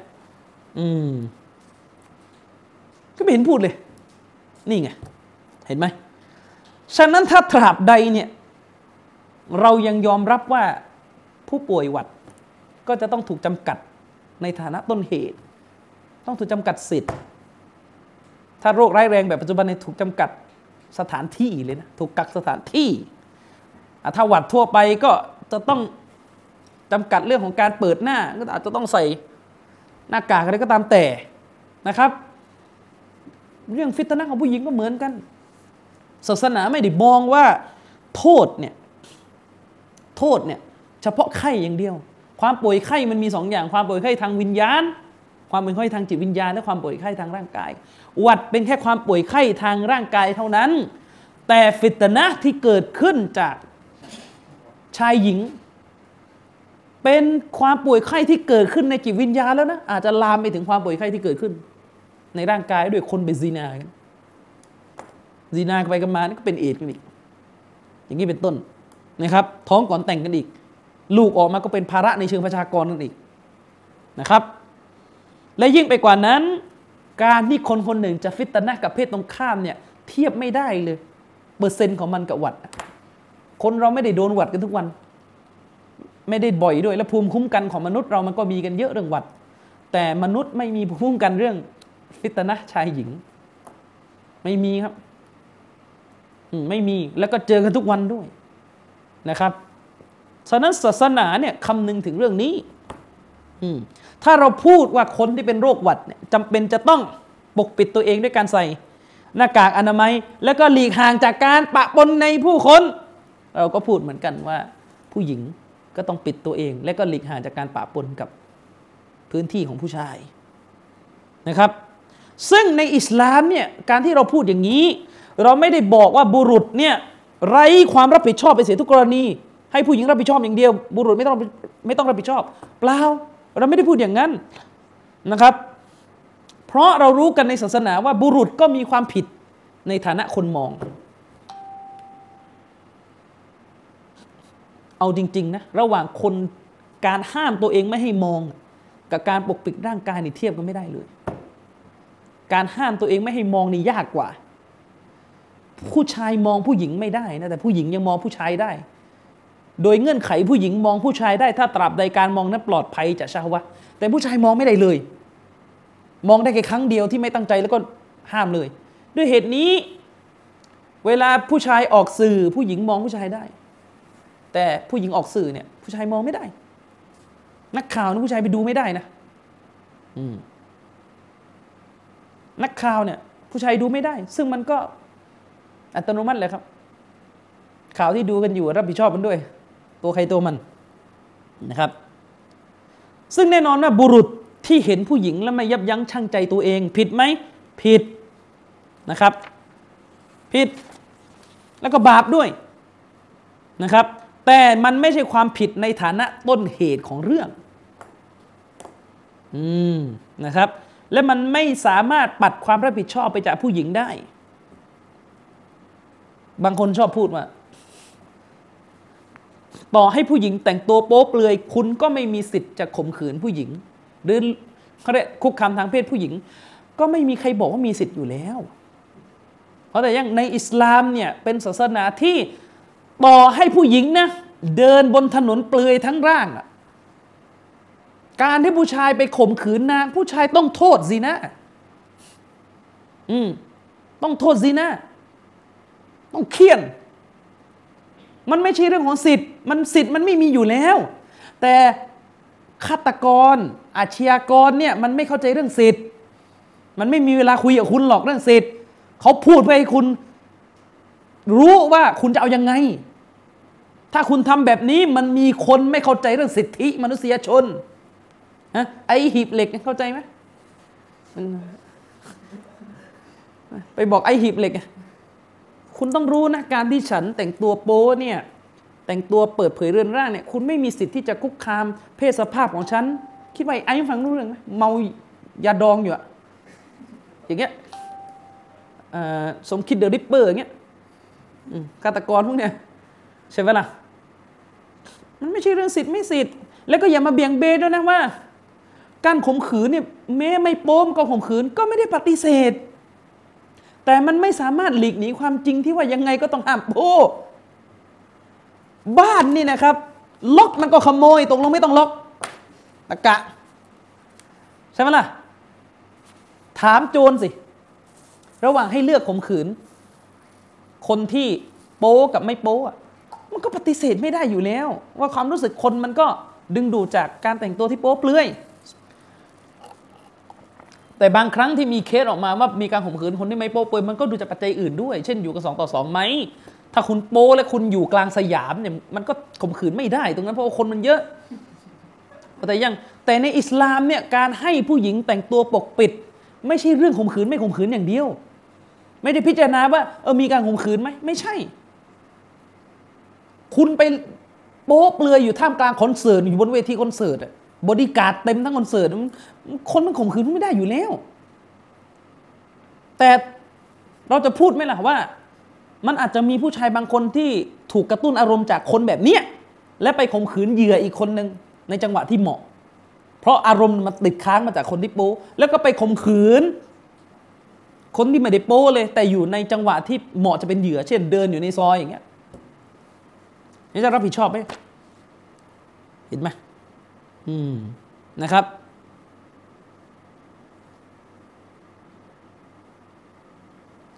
ฉะนั้นการใช้ตะกกะว่า ถ้าบุรุษเห็นผู้หญิง และเกิดอารมณ์บุรุษก็ต้องแก้ตัวเองสิตะกกะนี่ไม่ต่างอะไรกับถ้าคุณกลัวหวัดนะคุณคุณก็ไปแก้ตัวเองสิ ฉันเป็นหวัดอย่ามาห้ามฉันไปปะปนกับคนนะคุณไปไปออกกำลังกายเอาเองไปเป็นทีมชาติไปจะได้มีภูมิคุ้มกัน อืมอย่างนั้นเหรอ ยิ่งไปกว่านั้นมันมีความย้อนแย้งอยู่ ในขณะที่พยายามจะอ้าง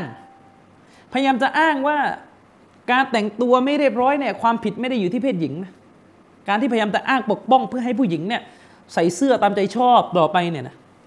พวกกาเฟตผู้ปฏิเสธพระเจ้าเนี่ยในขณะเดียวกันก็แสดงความย้อนแย้งออกมา ความย้อนแย้งนั่นคืออะไรในขณะเดียวกันเขาก็อ้างสิทธิความชอบธรรมให้แก่เพศหญิงโดยคำพูดหนึ่งที่เราได้ยินกันบ่อยตั้งแต่เด็ก เขาจะพูดกันว่าสตรีและความงามเป็นของคู่กันใช่ไหมล่ะผู้หญิงกับความสวยเป็นสิ่งคู่กัน ผมก็ไม่เห็นเฟมินิสต์คนไหนมาบอกเลยว่าคำพูดนี้เหยียดเพศอืมคำพูดที่พูดกันว่าสตรีกับความงามเป็นของคู่กันเนี่ยเป็นคำพูดที่ได้ยินกันหนาหู เวลาพวกอะไร เครื่องสำอางขายความงาม มันก็พุ่งเป้าไปที่การขายต่อลูกค้าที่เป็นเพศ เพศหญิงนะครับ มันเป็นตรรกะย้อนแย้งนะครับ ถ้าคุณบอกว่าผู้หญิงธรรมชาติเพศหญิง กับการรักสวยรักงามเป็นของคู่กันด้วยเหตุนี้ ผมถึงบอกในสัปดาห์ที่แล้วไงว่า เราไม่มีการประกวด Mister Mister World Miss Mister Universe เรามีแต่ Miss Universe เรามีแต่การประกวดนางงาม แต่เราไม่มีประกวดนายงาม โลกนี่มันวิปริต ประกวดผู้หญิงแล้วก็ประกวดกะเทยนี่วิปริตนะ ผู้ชายเป็นเพศที่ได้รับอนุญาตให้เผยมากกว่า ก็ไปเอาหญิงมาประกวด แล้วก็เอากระเทย แล้วการประกวดกระเทยเนี่ยเมืองไทยก็เป็นอันดับต้นๆของโลกมาอยู่แล้ว ผมก็เลยไม่เข้าใจว่าจะไปประท้วงเรียกร้องสิทธิ LGBT ทำอะไร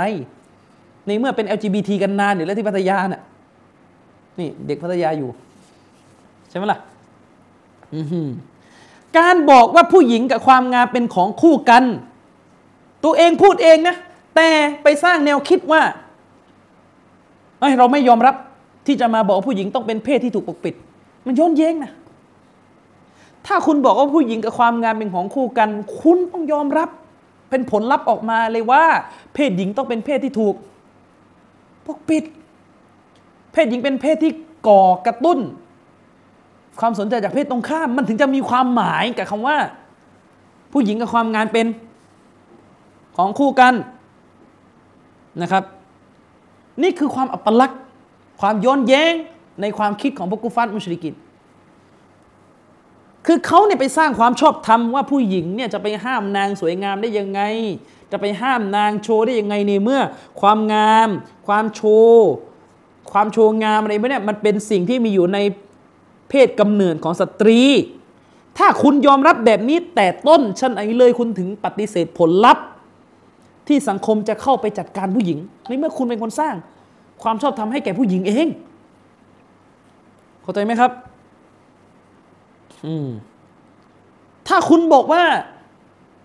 การที่ศาสนาจะเข้าไปควบคุม ความงามของผู้หญิง ควบคุมเรื่องการแสดงออกของผู้หญิงในที่สาธารณะเนี่ย เป็นสิ่งที่ ไม่มีเหตุผล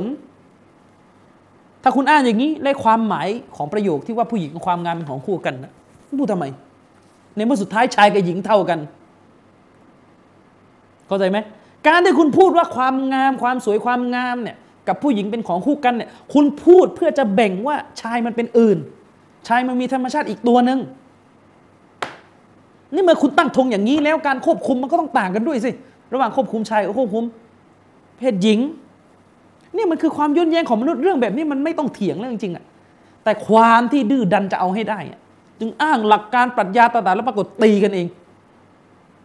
เกิดการตีกันเองอืเมื่อสักอาทิตย์หนึ่งเห็นจะได้ ที่ว่ามีประเด็นเห็นพี่น้องเราโพสต์อยู่เรื่อง ใครไม่รู้ไปพูดสนับสนุนให้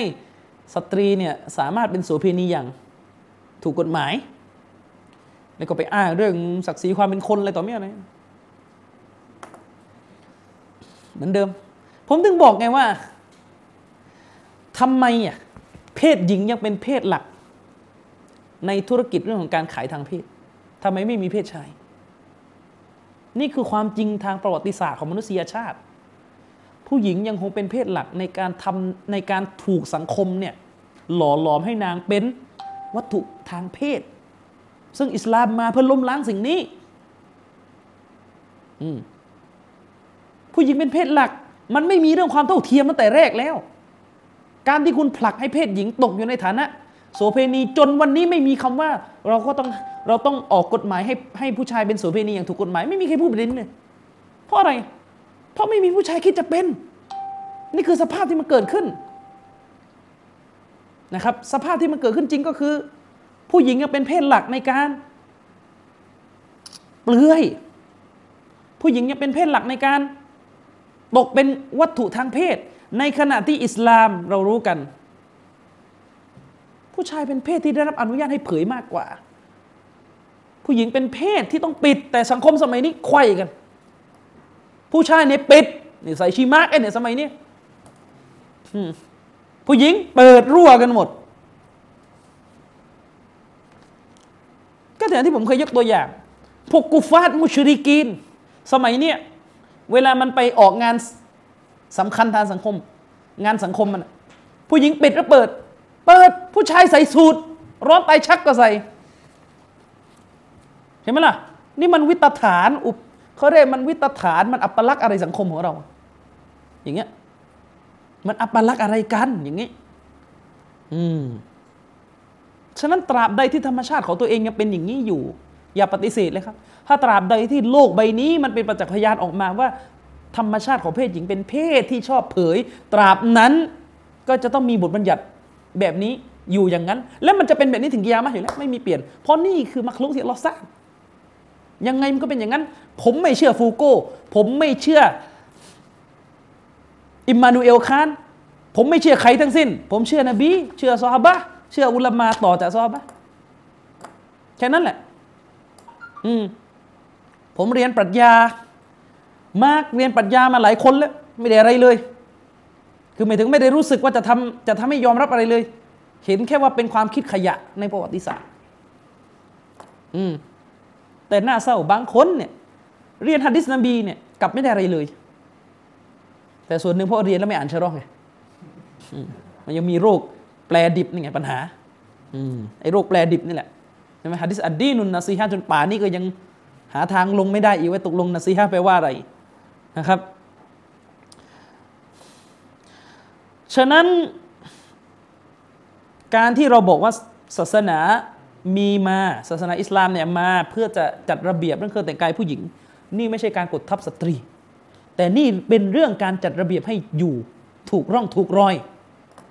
ต่อไปเวลาจะแหกกฎอะไรก็อ้างเรื่องกฎทับหมดอะอ้างเรื่องกฎทับหมดอะอืม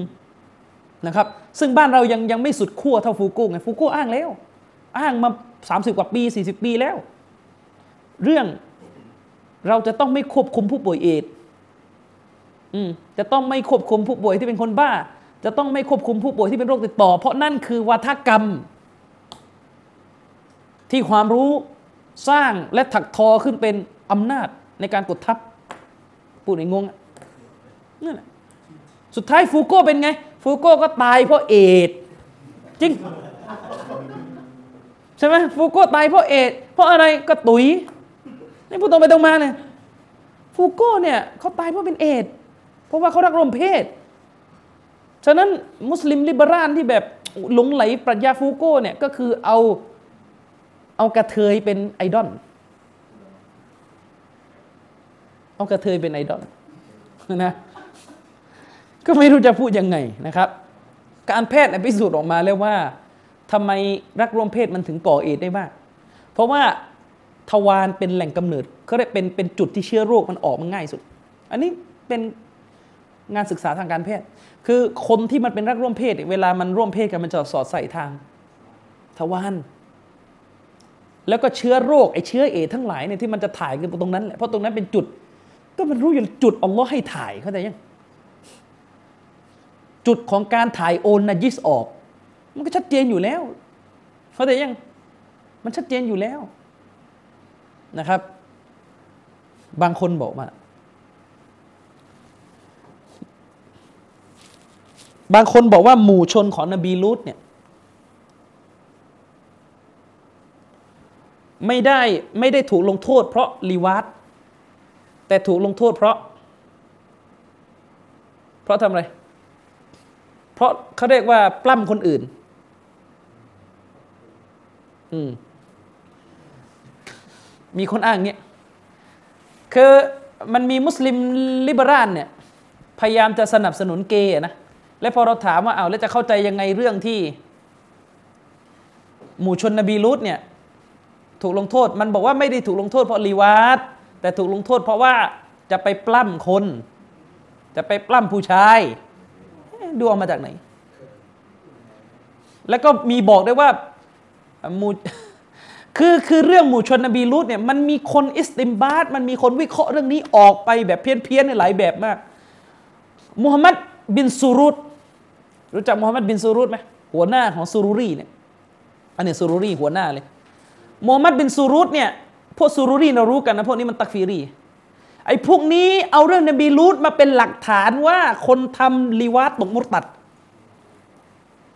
มูฮัมหมัดบินซูรุตบอกว่าฉันเนี่ยไม่เห็นเลย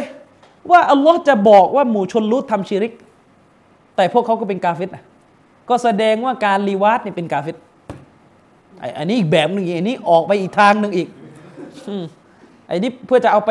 ฆ่าล้างฆ่าแกงคนอีกพวกหนึ่ง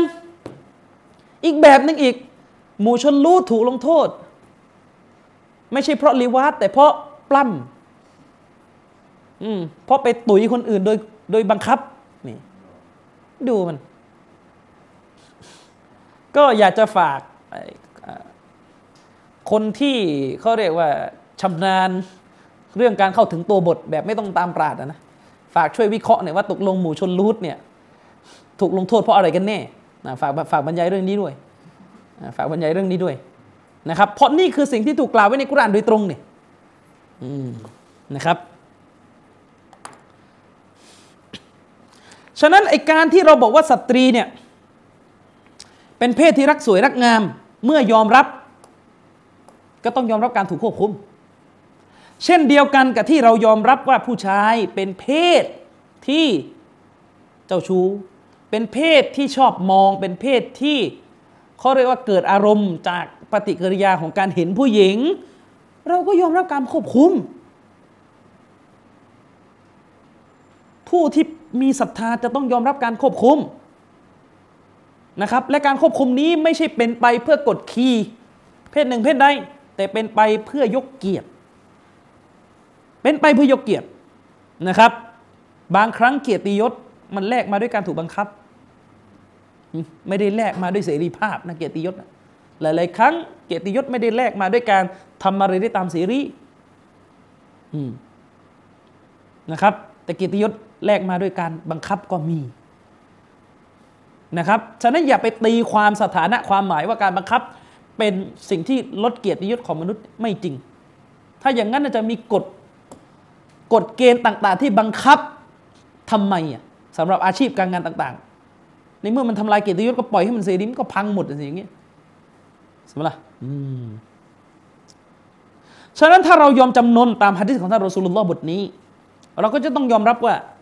สตรีเนี่ยเป็นเพศที่มีแรงกระตุ้นอารมณ์ ต่อเพศตรงข้าม สตรีเป็นเพศที่มีการกระตุ้นอารมณ์ต่อเพศตรงข้ามเป็นพื้นฐาน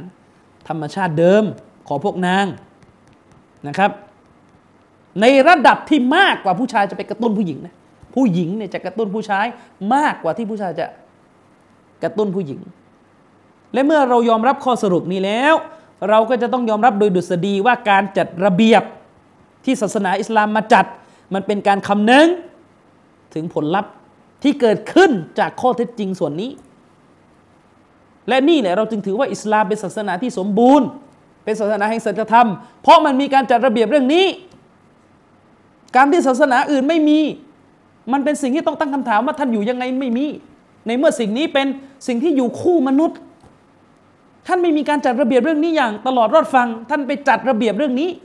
เรื่องเครื่องแต่งกายแค่ตอนเข้าวัดเข้าวาเข้าโบสถ์แต่อิสลามไม่ใช่ กิเลสของมนุษย์ ถ้าอยู่ในโบสถ์เนี่ยต้องปิดออกนอกโบสถ์จะไปเหลือ แล้วถ้าเราใช้สูตรแบบนี้คิดนะ คุณจะปิดหน้าเลย อยู่ในมัสยิดอย่างกลางบ้านเลยออกนอกมัสยิดจะไม่จะไม่ปิดได้ยังไง อยู่ในมัสยิดไปอิบาดะอยู่จะจะละหมาดกันอยู่แล้ว ในสถานที่ที่มีการยำเกรงต่อล้อเนี่ยมนุษย์ยังต้องปิดม่านเพราะกลัวฟิตนะแล้วออกจากมัสยิดมีประโยชน์อะไร ใช้ใช้ตะกะเหมือนคนที่บอกว่า ไปละหมาดยืนห่างในมัสยิดออกมาหน้ามัสยิดก็นั่งคุยกันต่อมีประโยชน์อะไรก็เหมือนกันนะผมไม่เถียงหรอกอเอาด้วย เข้าไปในมัสยิดเนี่ย ใช้ม่านปิดระหว่างเพศทำไมอะออกมาก็อ่านี่เอาทักกันเหมือนเดิมไม่มีประโยชน์เลยในมัสยิดซึ่งเป็นที่ที่มีความยำเกรงมากกว่า คุณยังต้องปิดเลย แล้วเอาอะไรคิดว่าออกจากมัสยิดมาเออเราเปิดเถอะ เพราะว่าเรายำเกรงมากกว่าน้องสบินลละใช้อารมณ์นะครับฉะนั้นศาสนาอิสลามไม่ใช่ศาสนาที่แก้ปัญหาด้วยการ ไปบอกว่าเราต้องมองข้ามความงามมันมองไม่ได้ ยังไงก็มองไม่ได้เพราะผู้เป็นเจ้าซึ่งสร้างมนุษย์มาไม่ให้แก้ด้วยวิธีนี้ว่าเราต้องมองว่ามันเป็นแค่กระดูกรูปรสกลิ่นเสียง แล้วเดี๋ยวมันก็สลายผุพังกลายเป็นวัฏจักรแห่งชีวิต ต่อไปเป็นปุ๋ย ทุกอย่างไม่จีรัง อย่ายึดติด แล้วเวลาบอกว่าอย่ายึดติดนี่ก็ไม่เคยมีกรอบเลยนะว่า แบบไหนถึงอย่ายึดติด จะสังเกตนะเวลามุสลิมออกมาบอกว่าแบบนี้อิสลามไม่ให้ทำแบบนี้อิสลามอย่างเงี้ยมันก็จะต้องมีคนที่ไม่เข้าใจศาสนาอิสลามเข้ามาเม้นว่าทำไมอิสลามต้องยึดติด ขอให้เป็นคนดีก็พอแล้วอย่ายึดติด คือถ้าจะไม่ยึดติดทุกกรณีเลยนักบวชก็ต้องเปลี่ยนเสื้อเปลี่ยนทรงเปลี่ยนสไตล์ได้แล้วยุคนี้ก็ให้นักบวชไว้ผมยาวสักหน่อยก็ได้ใช่ไหมล่ะอืมเอาหัวฟูอย่างเงี้ยได้ไหมก็ไม่ได้ นักบุญก็เปลี่ยนเสื้อแล้วกัน เป็นสีอื่น อย่างเงี้ยเสื้อนักบุญเป็นสีม่วงนี่ได้ไหมอืมนะครับ ยิ่งไปกว่านั้น อันนี้เป็นเรื่องที่โง่เขลาผมเคยเข้าไปส่องดู ในเว็บไซต์ที่เป็นพวกกระทู้อย่างพันทิปเลยแล้วก็ตามแต่ มันจะมีกาเฟตเถียงกันตลอดเลยว่า แบบไหนเรียกว่าโปกาเฟตเถียงกัน ไอ้คนนี้ว่าแบบนี้คนนี้ว่าแบบนี้คนนั้นว่าอย่างนั้นไอ้นี่ก็ว่ายังไม่โป้ไอ้นี่ก็ว่าโป้แบบนั้นโป้แบบนี้โป้แต่งแบบนี้โป้ไม่โป้มั่วกันไปหมด พวกเขาอยู่บนสิ่งที่ไม่มีมาตรฐานในการกำหนด ว่าขอบเขตของเอารอต้องปิดแค่ไหน โป้เปลือย เป็นแค่ไหน ไม่มีกฎไม่มีเกณฑ์เถียงกันมั่วหมดเถียงกันมั่วหมดนี่อยู่บนความขัดแย้งนะครับ อยู่บนความขัดแย้งพวกเขาเนี่ยอยู่ในสภาพที่น่าอายแท้ๆ มุสลิมอยู่ในสภาพที่มีความชัดเจนในการกำหนดแท้ๆแต่มุสลิมบางคนกลับอ่อนแอกลับอ่อนแอพวกกาเฟตต่างหากที่เคว้งคว้างหาเกณฑ์ไม่ได้ว่า โป๊เปลือยมันอยู่ตรงไหน เอาง่าย ๆ ประเด็นเรื่องความยาวสั้นของกระโปรงนักเรียน ไม่รู้จะเอาอะไรนิยาม บางโรงเรียนก็บอกว่าเลยหัวเข่ามา พูดถึงกระโปรงของนักเรียนกาเฟตนะ เลยหัวเข่ามาไม่โป้แล้วบางคนก็บอกต้องลงมาอีก บางคนก็บอกว่าไม่ต้องถึงหัวเข่าก็ได้ แล้วมันจะเอาอะไรมาไม่ได้เพราะครูในโรงเรียนเองก็ใส่หลายแบบ ครูบางคนใส่กระโปรงเนี่ยกระโปรงอยู่เหนือเขา่าบางคนก็ลงมาเข่านิดนึงบางคนก็มาที่แข้งถ้าโบราณหน่อยก็ลงไปถึงตาตุ่มอันนั้นส่วนใหญ่ว่าเป็นผู้หญิงแก่ๆแล้วแล้วก็ไม่รู้ขอบเขตอยู่ไหน ความเรียบร้อยอยู่ไหน นี่คือความยะเฮ ของพวกกุฟานมุชริกินคือความอัปยศของพวกกุฟานมุชริกินหลักไม่มีหลักไม่มีนะครับ ไม่รู้หลักอยู่ไหน อืม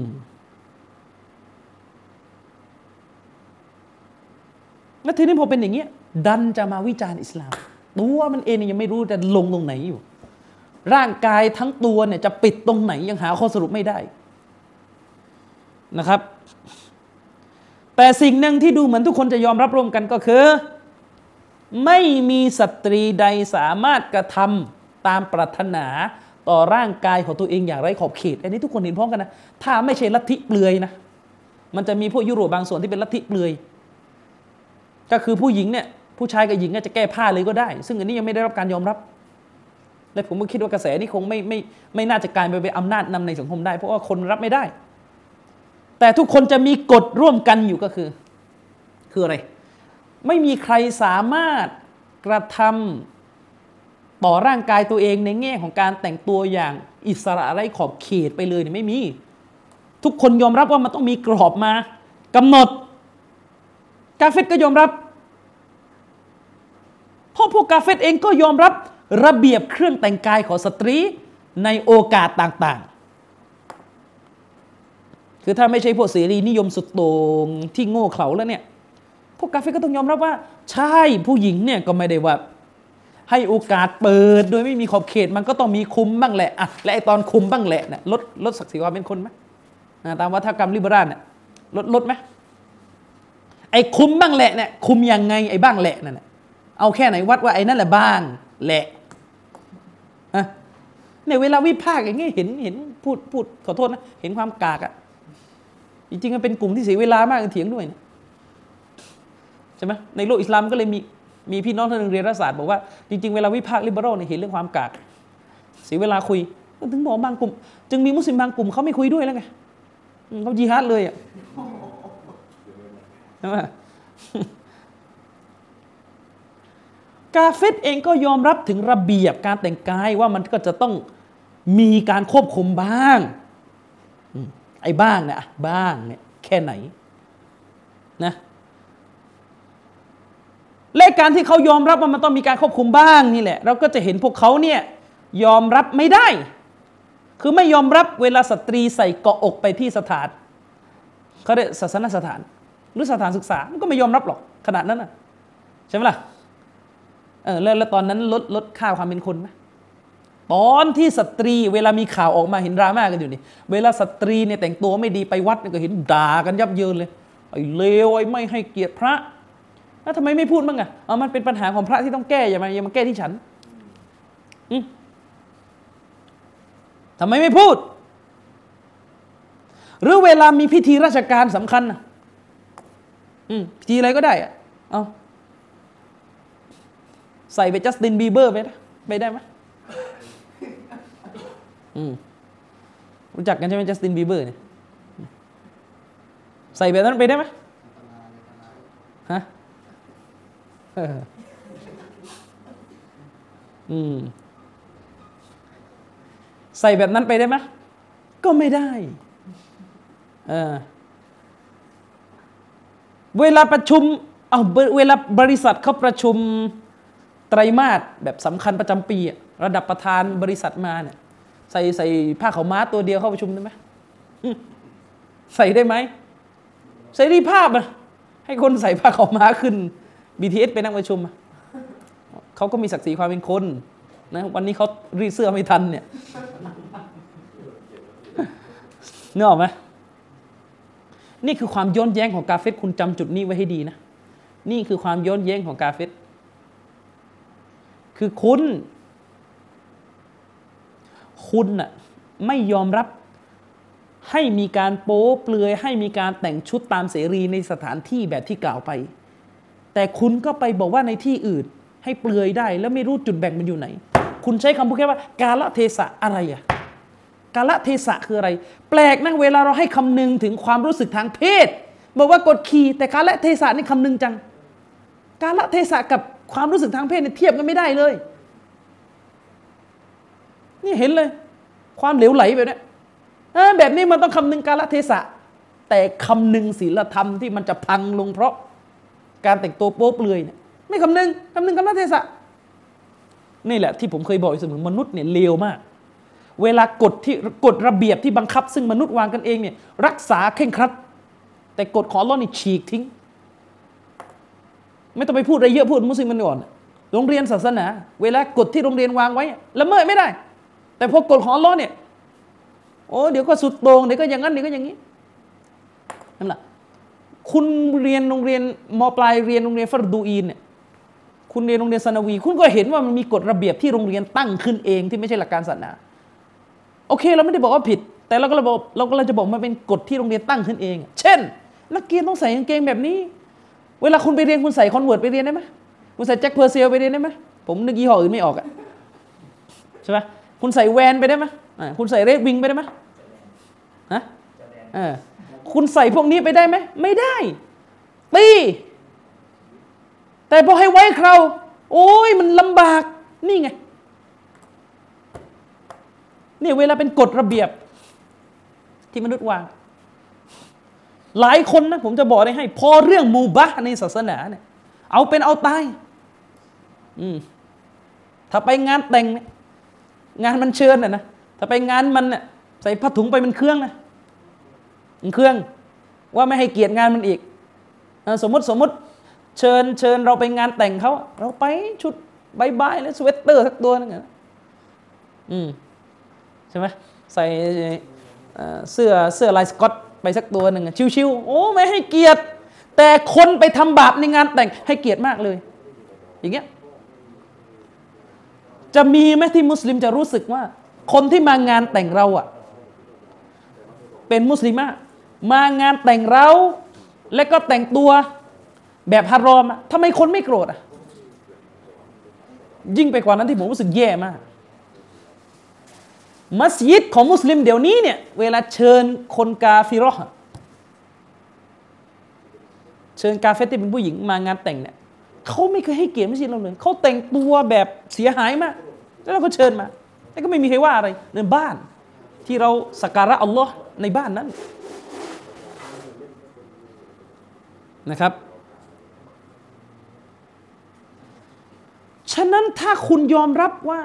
มนุษย์จะโป๊เปลือยทุกที่ไม่ได้ เราจะพูดว่ามนุษย์อะโป๊เปลือยที่ไหนเลยก็ไม่ได้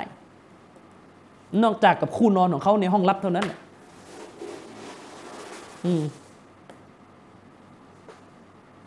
เพราะผลลัพธ์ของการโป๊เปลือยเนี่ย มันเกิดความเสียหายทุกที่ มันไม่ใช่แค่ว่าตอนประชุมบริษัทเนี่ยไอ้นี่โป๊ไม่ได้เดี๋ยวมันเสียหาย แต่พอออกนอกบริษัทแล้วจะไปยังไงก็ได้ ไม่ใช่ ยิ่งในบริษัทมีคนจำกัด แล้วจะให้มาโป๊เปลือยบนถนนซึ่งมีคนเป็นสิบเป็นแสน เป็นร้อยสมองสมองคิดสิครับ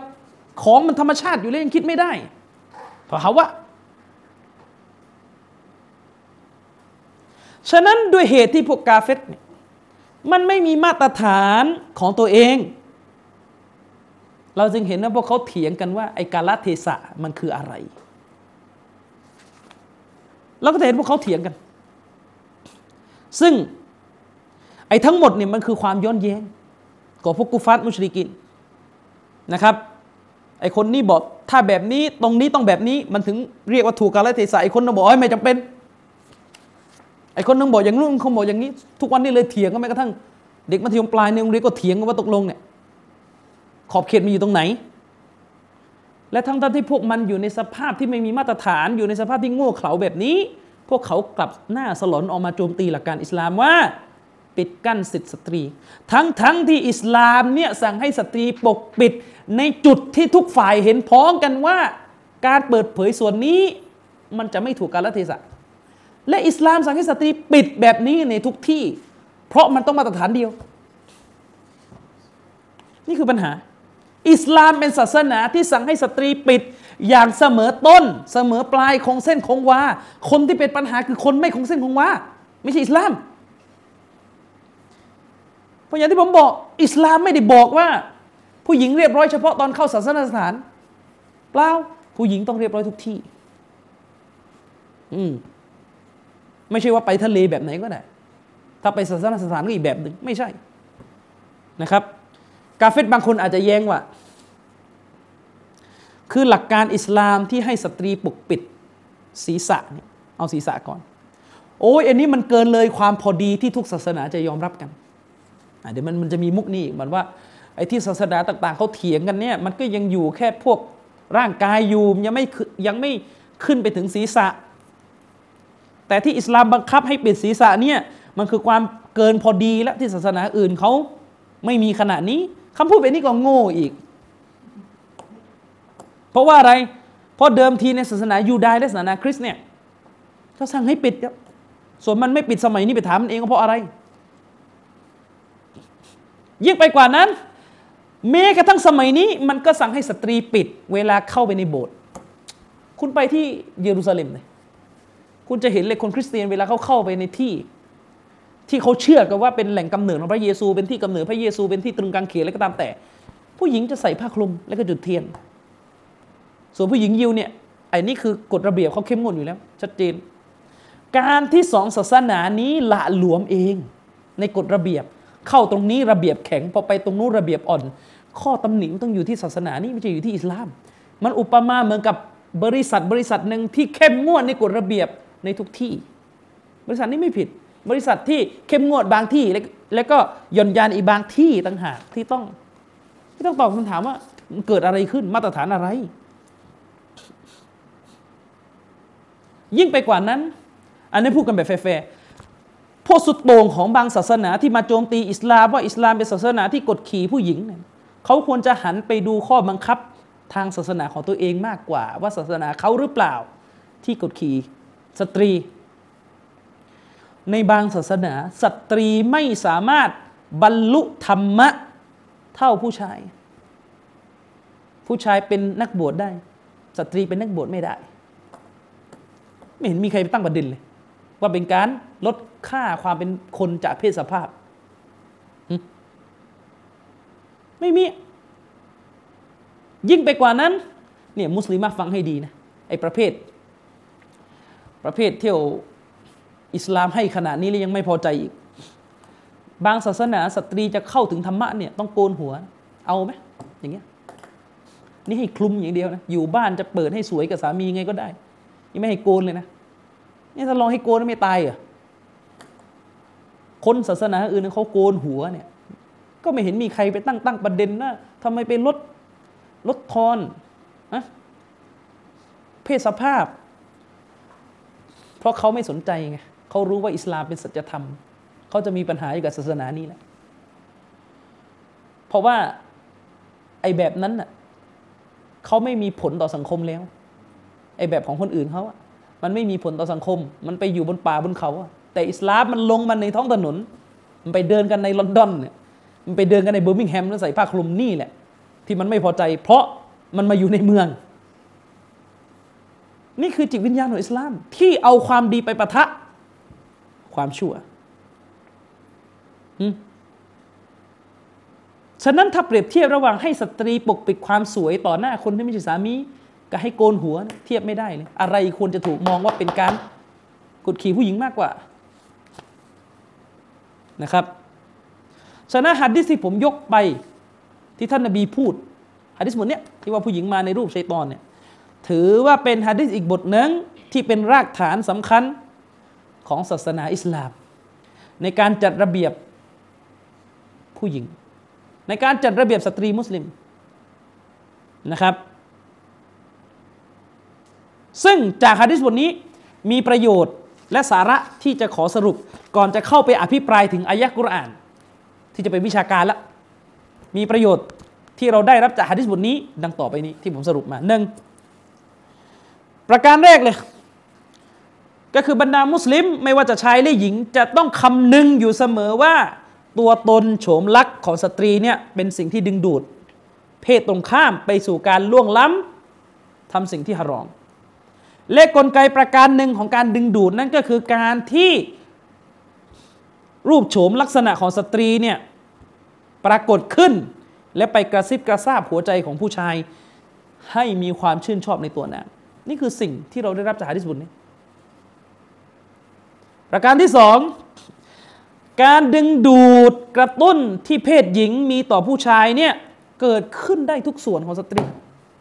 ชายสิบคนก็สิบแบบร้อยคนก็ร้อยแบบไม่มีใครรู้ว่าแต่ละคนเนี่ยคือทุกคนรู้ตัวเอง คนอื่นไม่สามารถไปรู้ใจได้ ว่าแต่ละคนมีฟิตนะมีความหวั่นไหวกับส่วนไหนของสตรี และฮัดดิสกล่าวถึงคำรวมเลยนะ إن المرأة แท้จริงสตรี นบีบอกว่าสตรี ตรงไหนถึงนับเป็นสตรี นิ้วอย่างเดียวไหมเล็บอย่างเดียวไหมเท้าอย่างเดียวไหมไม่ใช่ตารีบสตรีคืออะไรอันนี้ยามสตรีคือทั้งตัวนั่นแหละ ทั้งตัวเนี่ยคือ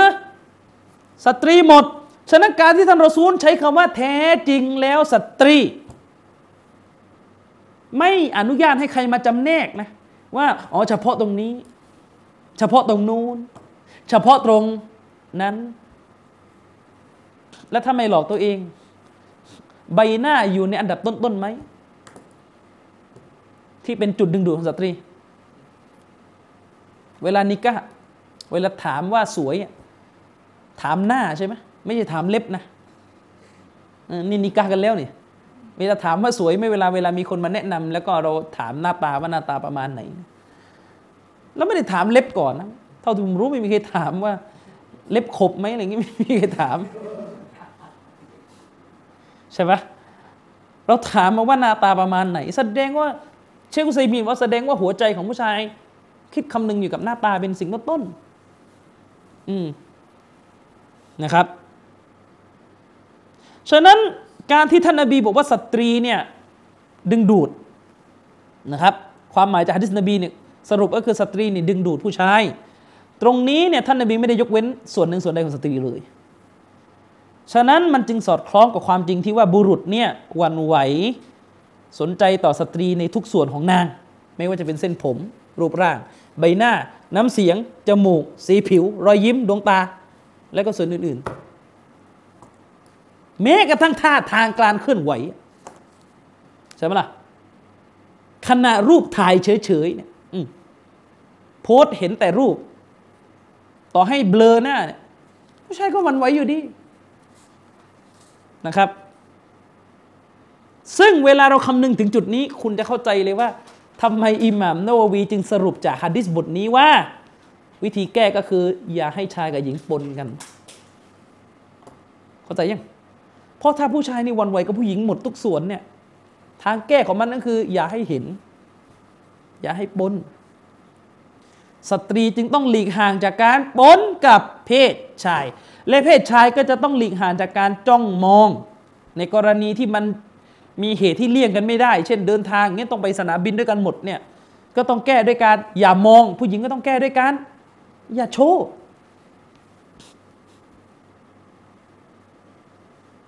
นี่ยและในกรณีที่เรารู้กันว่าผู้หญิงกับผู้ชายหลีกเลี่ยงจากการปะปนกันไม่ได้ เช่น เราไปทำฮัจจ์เช่นมาละหมาดอีด มันต้องมาอยู่ในที่เดียวกัน ในกรณีที่มีเหตุที่ต้องปนกันแบบนี้ จะมีอะไรเลยเลิศไปกว่าการที่เราต้องสอนผู้หญิงว่า ให้ปกปิดตัวเองแหละเออ มันไม่มีทางแก้อื่นครับนะครับ ฉะนั้น ถ้าเราพิจารณาฮะดิษบทนี้อย่างถึงแก่น เราจะพบว่าฮัดดิสบทนี้เป็นฮัดดิสที่กล่าวถึงพื้นฐาน ทางธรรมชาติที่มีอยู่ในตัวสตรี และก็กล่าวถึงทางแก้ของเหล่าบุรุษ ในยามที่หัวใจของพวกเขา เกิดความต้องใจในสตรีเพศนะครับ อิสลามจึงบอกเสมอไงว่า ถ้ากรณีผู้ชายเจอผู้หญิงและเกิดความชอบเขาให้รีบแต่งแต่งงานกันเลยเพราะแม่อย่าขวางถ้าไม่มีเหตุให้ขวาง แต่สมัยนี้เนะ่ยเหตุในการขวางคนนิก้าเนี่ยเป็นร้อยจะแต่งกันทีนี่เกือบตายนะครับ ฉะนั้นเมื่อเราคำนึงถึงธรรมชาติประการนี้ อิสลามก็เข้ามาจัดระเบียบ เรื่องของสตรีไว้เป็นการเฉพาะ เพราะเป็นไปไม่ได้ที่เราคำนึงว่าผู้หญิงเป็นเหตุแห่งฟิตนะแล้วเราจะปล่อย อิสลามจึงเข้ามาจัดระเบียบ และหนึ่งในองค์การที่ผมถือว่าเป็นองค์การแห่งการจัดระเบียบเลย ก็คืออายะอิดนะที่อยู่ในสุรอัลอาซับพูดได้เลยว่า อายะนี้ถ้าเรียนถ้าศึกษากันอย่าง ให้เข้าใจแล้วเนี่ยมันจะแก้ปัญหาได้หมดเลยแต่เพราะอายะนี้อายะเดียว หลายคนก็ไม่รับนะอายะนี้เนี่ยเวลาเราอ่านตับซีดอ่านคำอธิบายของอุลามะที่มีต่ออายะนี้ กับโลกที่ยืนอยู่ต่อหน้าเราประหนึ่งเรากับเราเห็นว่าอันกุรอานกับ บรรดาอุมมะบรรดาคนในสมัยนี้ ห่างไกลกันเหมือนที่ตะวันออกที่ตะวันตกเลยอะเดี๋ยวเรามาดูกันสักนิดหนึ่งนะครับ ใช้เวลาไปกี่นาทีเมื่อกี้อืมอะเดี๋ยวดูสักนิดหนึ่งนะครับอัลลอฮฺสุบฮานาอัลลอฮฺได้กล่าวไว้ในสุรอัลอาฮซับจะเข้าอายะคุรานแล้ว ได้กล่าวไว้ในสุรอัลอาฮซับสุรอัลอาฮซับเนี่ยเป็นสุรที่มีเรื่องราวเกี่ยวกับภรรยานบีหลายอายะที่เกี่ยวข้องกับคุณธรรมของภรรยานบี มีโตครูคนหนึ่ง ว่าไงรู้ไหมเขาไปยกอายะหนึ่งที่บอกว่ายานิซาอันนบีลัสตุนนะกะอาฮดิมมินันนิซาเขายกอายะนี้ อัลลอฮฺตาลาบอกว่าโอ้บรรดาภรรยานบีเอ๋ยพวกเจ้านั้นไม่เหมือนกับสตรีทั่วไป คือหมายความว่าฐานะของพระเจ้าเนี่ยไม่เหมือนกับสตรีทั่วไป เลยเอามาออกหุกกลมว่า ภรรยานบีถูกใช้ให้ทำอะไรเนี่ย ผู้หญิงอื่นไม่เกี่ยวดูมันทำแบบนี้เพื่ออะไรรู้ไหมเพื่อจะกันไม่ให้คนอื่นปิดหน้า เพื่อจะบอกว่าที่ปิดหน้าในวาจิบเฉพาะ ภรรยานบี ผมไม่ปฏิเสธว่ามีอุลามะอธิบายอย่างนี้กับคนรุ่นหลังท่านอิบนุอาชูรเป็นนักตัฟซีรที่ไม่ได้อยู่อันดับต้นๆที่เราจะรับกัน และมันขัดกับรูปการของอายะلستن كأحد من النساءพวกเจ้าไม่เหมือนสตรีโดยทั่วไปإن اتقيتن فلا تخضعن بالقولถ้าเจ้ามีความยำเกรงต่อ อัลลอฮ์ จงอย่าพูดด้วยน้ำเสียงที่ออดอ้อน น้ำเสียงที่ก่อฟิตนะตรงลงสตรีอื่นไม่ต้องทำเลยอั อัลลอฮ์พูดถึงภรรยานบีในอายะนี้ บอกว่าฐานะของนางในสูงส่งกว่าสตรีอื่น ฉะนั้นนางต้องทำส่วนคนอื่นก็ต้องทำตามด้วย การห้ามพูดด้วยน้ำเสียงที่จริตจะก้านก่อฟิตนะเนี่ยไม่ได้ห้ามภรรยานบีอย่างเดียว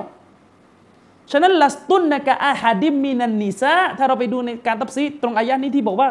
สตรีภรรยานบีเนี่ยมีฐานะที่ไม่เหมือนสตรีทั่วไปในที่นี้หมายถึงในแง่ความประเสริฐและเกียรติยศ นางประเสริฐและมีเกียรติเหนือกว่าสตรีอื่น แต่หุกกลมหลายข้อเหมือนกันส่วนใหญ่เหมือนกัน ถ้าจะมีหุกกลมเฉพาะจะมีหะดิษเจาะจง เช่นภรรยานบีเนี่ยแต่งงานใหม่ไม่ได้เมื่อรอสุลลอเสียไปแล้วไอ้นี่มีหุกกลมตั้งหากเจาะจง แต่ถ้าไม่มีหุกกลมตั้งหากก็ต้องยึดตามนั้น ผมถามหน่อยเวลามีหัดดิษเล่ามาว่าท่านหญิงไอชาละหมาดอย่างนั้นท่านหญิงไอชาเธอซีนอนอย่างนี้ท่านหญิงไอชาเรื่องประจำเดือนจัดการอย่างนั้นอย่างนี้ ตกลงไม่เกี่ยวกับเมียที่บ้านเราเลย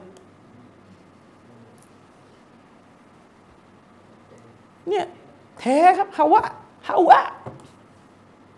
เพราะไม่อยากให้ลูกกับเมียเราปิดหน้า เลยพังตัวบท เจ๊งหมดทั้งศาสนาอย่างเงี้ยอุลมาในกองเป็นตับเลยอย่างเดียวที่ไม่เคยกองคือลูกเราเนี่ยเมียเรานะจับแน่นยึดมั่นกับลูกกับเมียนี่ยิ่งกว่าฟันกรามที่อย่างนี้นะใช่ไหมล่ะ ฮะดิษนบีพูดชัดเจน คือเวลาเราได้ยินภรรยานบีกับภรรยาเราละหมาดเหมือนกันไหมหรือละหมาดคนละแบบ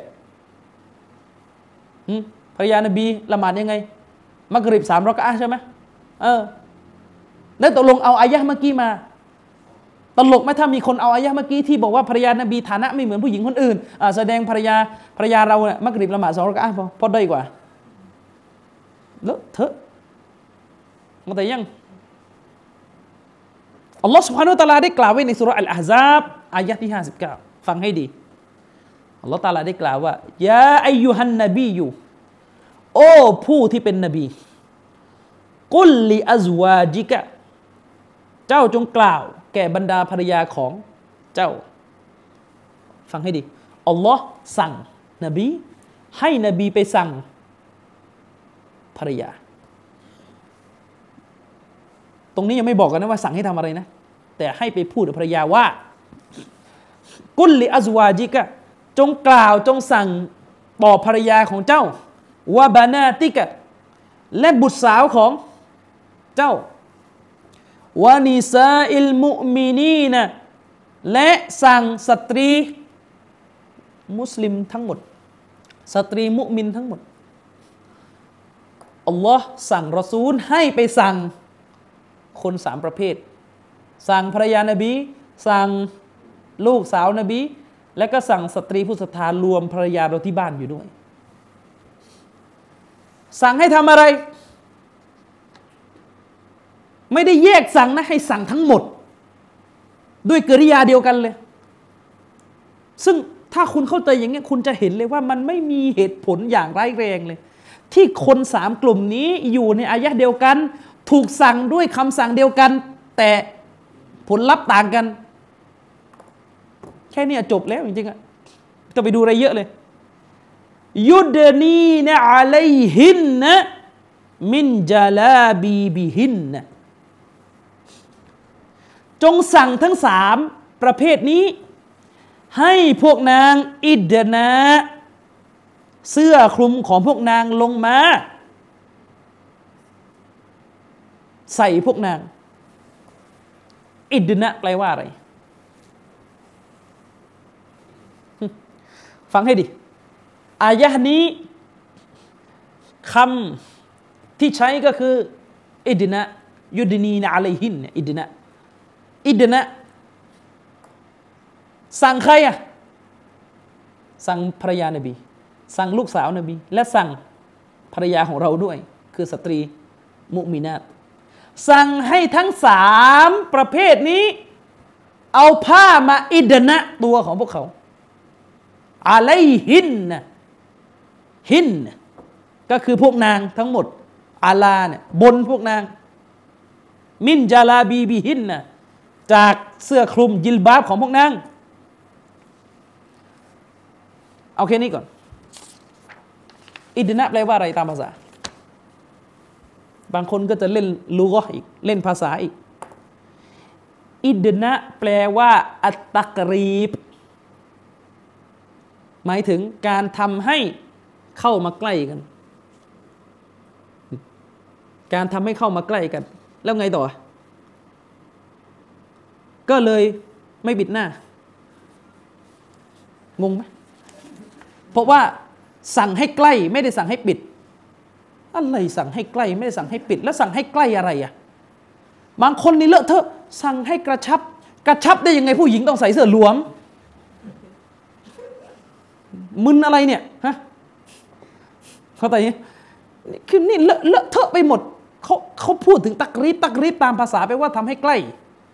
ไอ้กระชับนี่มาจากไหนครับอะไรกระชับคำอะไรสับอะไรเนี่ย แล้วกระชับนี่มันไม่ได้กระชับมันแปลว่ารัดรูปไง กำลังจะบอกว่าให้เอาผ้ามากระชับร่างกายที่นี่มันก็เห็นรูปไปสิอะไรนี่แปลกุรานเลอะเทอะไปหมด สั่งให้อิดนะ ก็ไปเล่นภาษาอีกอิดนะ ท่านรอกิบอัสบาฮานีบอกว่าอิดนะแปลว่าทำให้ใกล้อะแล้วก็ยังไงต่อ ก็เลยไปว่าไม่ปิด ก็เลยไม่ว่าไม่ปิดหน้าทำให้ใกล้ แล้วจะเอาอะไรกับเขาว่าใกล้คนที่เสนอมัน จะเอาอะไรกับเขาว่าใกล้ ถามสั้นๆ คุณเอาอายะนี้เป็นหลักฐานให้ปิดศีรษะใช่ไหม อายะเนี่ยสั่งอะไรในความว่าใจคุณอะสั่งให้ปิดศีรษะใช่ไหมเออแล้วทำไมปิดศีรษะในเมื่อใกล้อะก็เห็นยังปิดอยู่ ตามทันไหมเข้าใจไหมก็ปิดอยู่ดี แล้วจะพูดใกล้ทำไม จะพูดเรื่องใกล้ทำไม ตามภาษามันแปลว่าทำให้ใกล้ใช่ เนี่ย เอาผ้าตัวเนี้ยมาใกล้กับหัวผม ตามภาษาเนี่ยเขาเรียกว่าอิดนะเอามาใกล้กันแล้วมันปิดไหมล่ะ มักซูดคือเป้าหมายคือเพื่อให้ปิด ตามภาษาเนี่ยมันใกล้ใกล้แบบปิดไงเพราะว่าการปิดมันใกล้โดยตัวอยู่แล้วมัน เข้าใจยังเอามาใกล้เฉยๆคุณเอาอายะนี้ไปแปลว่าปิด แต่ปิดหัวไง ผมบอกว่าปิดหน้า ประเด็นมันอยู่ตรงนี้แหละ แล้วจะพูดเรื่องใกล้ทำไม ทำไมพอปิดหัวเลยใช้คาว่าใกล้ได้ พอปิดหน้า ใช้ว่าใกล้ไม่ได้ เนี่ยมาแค่เห็นต่างกับขัดแย้งอีกแล้วเข้าใจยังเข้าใจความไร้สาระไหมสรุปเนี่ย เรื่องใกล้เรื่องห่างไม่เกี่ยวกันแล้วนะอืมมันพอๆกับห่างในแถวกับอะไรแถวห่างเนี่ยเนี่ยเนี่ยเนี่ยห่างในแถวหรือแถวห่าง อืมอะไรนะ คือถ้าห่างในแถวเนี่ยเนี่ยยืนละหมาดแบบนี้สองคนยืน แต่ถ้าแถวห่างคือยืนชิดแต่แถวห่างเดือนในกับเดือนนอกนะเวลาเราบอกว่าเดือนในหมายถึงเอาเอาเอาเดือนในประเทศอย่างเดียว นอกไม่เอาส่วนเดือนนอกแปลว่าเอานอกอย่างเดียวเจอในไทยก็ไม่เอาเหมือนกัน ใครก็พูดอย่างนั้น เลยเลยมาบอกว่าเราเนี่ย ไม่ใช่พวกเดือนในและเดือนนอกเพราะเราเอาทั้งหมด เพราะถ้าเราบอกเป็นเอาพวกเดือนนอก แสดงว่าถ้าจุฬาเห็นก็ไม่เอาสิเนี่ยพวกนี้พวกเดือนนอกอ๋อแสดงว่าถ้าเจอที่ยะลาก็ไม่เอาเพราะเดือนนอก อะไรใครโอ้ยอะไรกันเนี่ยนอกไอ้อัลลอฮ์สั่งให้นบีบอกกับคนทั้งสามประเภทคือภรรยาของท่านนบี ลูกนบี แล้วก็ลูกสาวนบี แล้วก็ผู้ศรัทธาว่าให้อิดนะตัวของพวกนาง ด้วยผ้าจิลบาบ ถามสั้น ๆ ว่าอิดนะแปลว่าอะไร คุณก็มาตอบอีกว่า อิดนะตามภาษา แปลว่าตะกรีบ จริงๆ ก็แค่แค่อัสลุลมะนาเท่านั้นแค่ภาษาภาษาพื้นฐานเนี่ยไม่หมดนะ ถ้าจะเล่นไวยากรณ์เดี๋ยวค่อยคุยอะตัดอิดนะแปลว่าตะกรีบทำให้ใกล้ แล้วก็ปิดไม่ตกลง โอ๋อไม่ปิด เอาไม่ปิดแล้วจะปิดหัวยังไงอะเข้าใจยังแสดงว่าในความเป็นจริงคุณกับผมไม่ได้มีปัญหาเรื่องปิด คุณมีปัญหาว่าปิดแค่ไหน เนี่ยเวลาโดนจี้อย่างนี้มันจะไปไม่รอดนะเพราะว่าอะไร ถ้าได้ข้อสรุปแล้วนะว่าปิดแค่ไหน จะรู้ได้ยังไงปิดแค่ไหน จะรู้ได้ยังไง ก็ไม่ต้องดูเยอะอัลลอฮ์สั่งใครพวกแรกในอายะนี้ สั่งใคร ภรรยานบีภรรยานบีไม่มีคีราบเปิดหน้าไม่ได้ ภรรยานบีนี่อิจมะเลยต้องปิดหน้า เปิดไม่ได้ อะไรนะ ด้วยกับอายะอื่นอีก ด้วยกับอายะอื่น อืมง่าย ๆ เลยแล้วกันฮะดิษในบุคอรีว่าไง ตอนที่ท่านซอฟวานมาเจอท่านหญิงไอชาในเหตุการณ์ที่หาของตกอะตอนที่ท่านซอฟวานมาเจอเรารู้กัน ท่านหญิงไอชาเนี่ย เขาเรียกว่าแยกกับท่านนบี ท่านหญิงไอชาไปหาของ แล้วท่านซอฟวานเนี่ยตามกองทัพมาทีหลังเพื่อมาดูของตกใช่ไหมแล้วก็เจอท่านหญิงไอชาท่านซอฟวานเนี่ยรู้ว่านั่นคือท่านหญิงไอชามาเจอตอนท่านหญิงไอชาเนี่ยนอนอยู่ นอนพักเหนื่อย แล้วท่านซอฟวานเนี่ยจะปลุก จะปลุก และรู้เพราะตอนนั้นท่านหญิงไอชาเนี่เปิดหน้าอยู่ ท่านซอฟวานก็ปลุกด้วยคำว่าอินนาลิลลาฮิวะอินนาอิลัยฮิรอจิอุน พูดแค่นี้ไม่พูดอะไรเลย พูดแค่นี้ไม่พูดอะไรเลย นี่คือความเข่งครัดของบรรดาสหายะและท่านหญิงไอชาว่าไงรู้ไหมที่ท่านซอฟวานรู้จักว่าคนรู้จักว่านั่นคือท่านหญิงไอชาเพราะอะไรวะกัดรออานีก็บลัลฮิญาบ เขาเคยเห็นหน้าฉัน ก่อนที่องค์การฮิญาบจะลงมา จบไหมจบไหม เขาคือท่านซอฟวานเคยเห็นใบหน้าของฉัน ก่อนที่องค์การฮิญาบจะลงมาเชคบินบาสฟันตูมเลยจากวักนี้บอกว่าถ้าไม่ดื้อนะ มันเข้าใจชัดเจนเลยว่าหลังจากองค์การฮิญาบลงมา ท่านไม่ได้เห็นหน้าท่านหญิงอีกเลยเข้าใจยัง แล้วองค์การฮิญาบเป็นองค์การอะไรอะองค์การฮิญาบมันคือองค์การอะไร ท่านหญิงไอชากำลังจะบอกว่า เมื่อองค์การฮิญาบลงมา นางเปิดหน้าไม่ได้แล้ว ก็ต้องถามต่อแล้วองค์การฮิญาบเนี่ยคือองค์การไหน เพราะมันจะทำให้เราได้รับคำตอบว่าองค์การฮิญาบเนี่ยสั่งให้ปิดหน้าไงเข้าใจยัง แล้วองค์การฮิญาบคือองค์การไหน อุลมะอธิบายกันวักนี้ออกเป็นสองแบบเอบนุฮัจรอธิบายว่าองค์การฮิญาบ คือองค์การผ้าม่าน มันจะมีองค์การหนึ่งที่บอกว่าเมื่อจะขอเครื่องใช้ในบ้าน ของท่านนาบี จากภรรยานาบี ให้ขอจากหลังม่าน คือตอนนั้นนะซอฮาบับเวลาไปนั่งกินอยู่บ้านท่านนาบี เวลาจะขอถ้วยขอชามเนี่ยก็ขอจากภรรยานาบี ทีนี้มีการเห็นหน้า แล้วท่านอุมัตรู้สึกไม่รู้สึกไม่ไม่ไม่โอเคกับกับการเห็นหน้าแบบนี้ใช่ไหมล่ะท่านอุมัตก็เลยขอต่อท่านนาบีให้ขอต่ออัลลอฮ์อายะฮิญาบลงมาเลยว่าหลังจากนี้ไปภรรยานาบีต้องอยู่หลังม่าน จะเห็นไม่ได้อีกแล้ว ตั้งแต่อายะนี้ลงมาปุ๊บ เป็นที่รู้กันว่าภรรยานบีเปิดหน้าต่อไปไม่ได้ อันนี้คำอธิบายของอิมนุฮัจัดบอกว่าองค์การฮิญาบที่ท่านอิงไอชาพูดคืออายะนี้ แต่เชคโรจิฮีบอกว่ามันทั้งสองอายะอายะเมื่อกี้ด้วย แล้วก็อายะที่กำลังยกไปเนี่ยอันนี้ด้วยเป็นองค์การฮิญาบทั้งคู่งั้นก็หมายความว่าถ้าอาศัยที่เชคโรจิฮีอธิบาย องค์การนี้สั่งให้ปิด ตั้งแต่องค์การนี้ลงมาภรรยานบีเปิดหน้าไม่ได้ แล้วองค์การนี้สั่งภรรยานบีอย่างเดียวอะ องค์การเนี่ยองค์การในอาซาบเนี่ยสั่งภรรยานบีอย่างเดียวเหรอก็ไม่ใช่ว่าสั่งทั้งสามคนก็แสดงปิดกันหมด แต่เอาเถอะภรรยานบีเนี่ยอิจมะว่าต้องปิดหน้าด้วยกับองค์การพม่านเมื่อกี้ ตั้งแต่อายะนั้นลงมาเช็คมันนี้ก็ไม่ได้ขัดแย้งเรื่องนี้นะว่าองค์การพม่านเนี่ยภรรยานบีต้อง ปิดหน้าด้วย มีโตครูคนหนึ่งงงอีก องค์การพม่านั้นพูดถึงการปกปิดในตัวบ้านอะแล้วไงต่อ เนี่ยคือชอบตั้งประเด็นอะไรก็ไม่รู้ องค์การพม่านเมื่อกี้ที่บอกว่าตั้งตั้งแต่วันนี้ไปเวลาจะขอ เครื่องใช้ในบ้านจากภรรยานาบี ให้ขอจากหลังบ้านก็มาตั้งประเด็นว่าองค์การนี้เป็นองค์การฮิญาบแห่งบ้าน ก็ถูกไงก็พูดถึงเรื่องในบ้านแต่ฮุกกลมมันออกไปนอกบ้านด้วย โอ้ อะไรเนี่ย เข้าใจไหมเนี่ยจึง คือคือเข้าใจไหมองค์การเนี่ยลงมาว่าเวลาอยู่ในบ้านนบีให้ปิด ทีนี้เวลาออกนอกบ้านมันเอาม่านไปไม่ได้เข้าใจไหมเขาคือทำไมถึงต้องพูดหลายรอบเนี่ย องค์การนี้หลักมันมีอยู่ว่าหน้าภรรยานบีจะเห็นต่อไปไม่ได้ ซึ่งอยู่ในบ้านเนี่ยมันปิดด้วยม่านได้ไง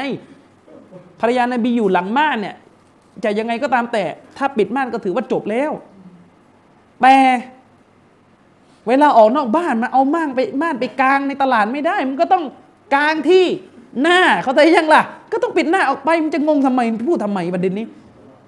เขาแต่ยังพูดมึนไปหมดชาวบ้านก็ตามไม่ทันโอ้องค์การนิ่มสั่งในบ้านในบ้านเอาตกลงออกนอกบ้านนะเปิดเขาแต่ยังเขาแต่ยังมันเหมือนกับบอกว่าเหล้านี่ฮารอมนะเหล้านี่ฮารอมนะเหล้านี่ของเหลวนะของเหลวนะ ทีนี้มาในกัญชาก็เลย มาเป็นแท่งอย่างนี้ก็เลย ก็เลยไม่ฮารอมอะเพราะว่าเป็นแท่ง เนี่ยเนี่ยฟิกฮ์ฟิกฮ์นะซอฮิรีแบบไม่ใช่ซอฮิรีของอิบนุฮัซมินนะซอฮิรีไทยแลนด์เนี่ยฟิกฮ์เอาเองอะเวลาเขาพูดเรื่องเรื่องเข้ามาเขาพูดเรื่องการเมาเขาไม่ได้พูดเป็นเม็ด เป็นแห้ง เป็นควันไม่ได้พูดประเด็นนั้นฉะนั้นเฮโรอีนเนี่ยเป็นคอมมัต อย่างชัดเจน เพราะมันยิ่งกว่าเมาอีกมันทำลายถึงชีวิตจะไปพูดทำไมว่าอายะนั้นเป็นอายะ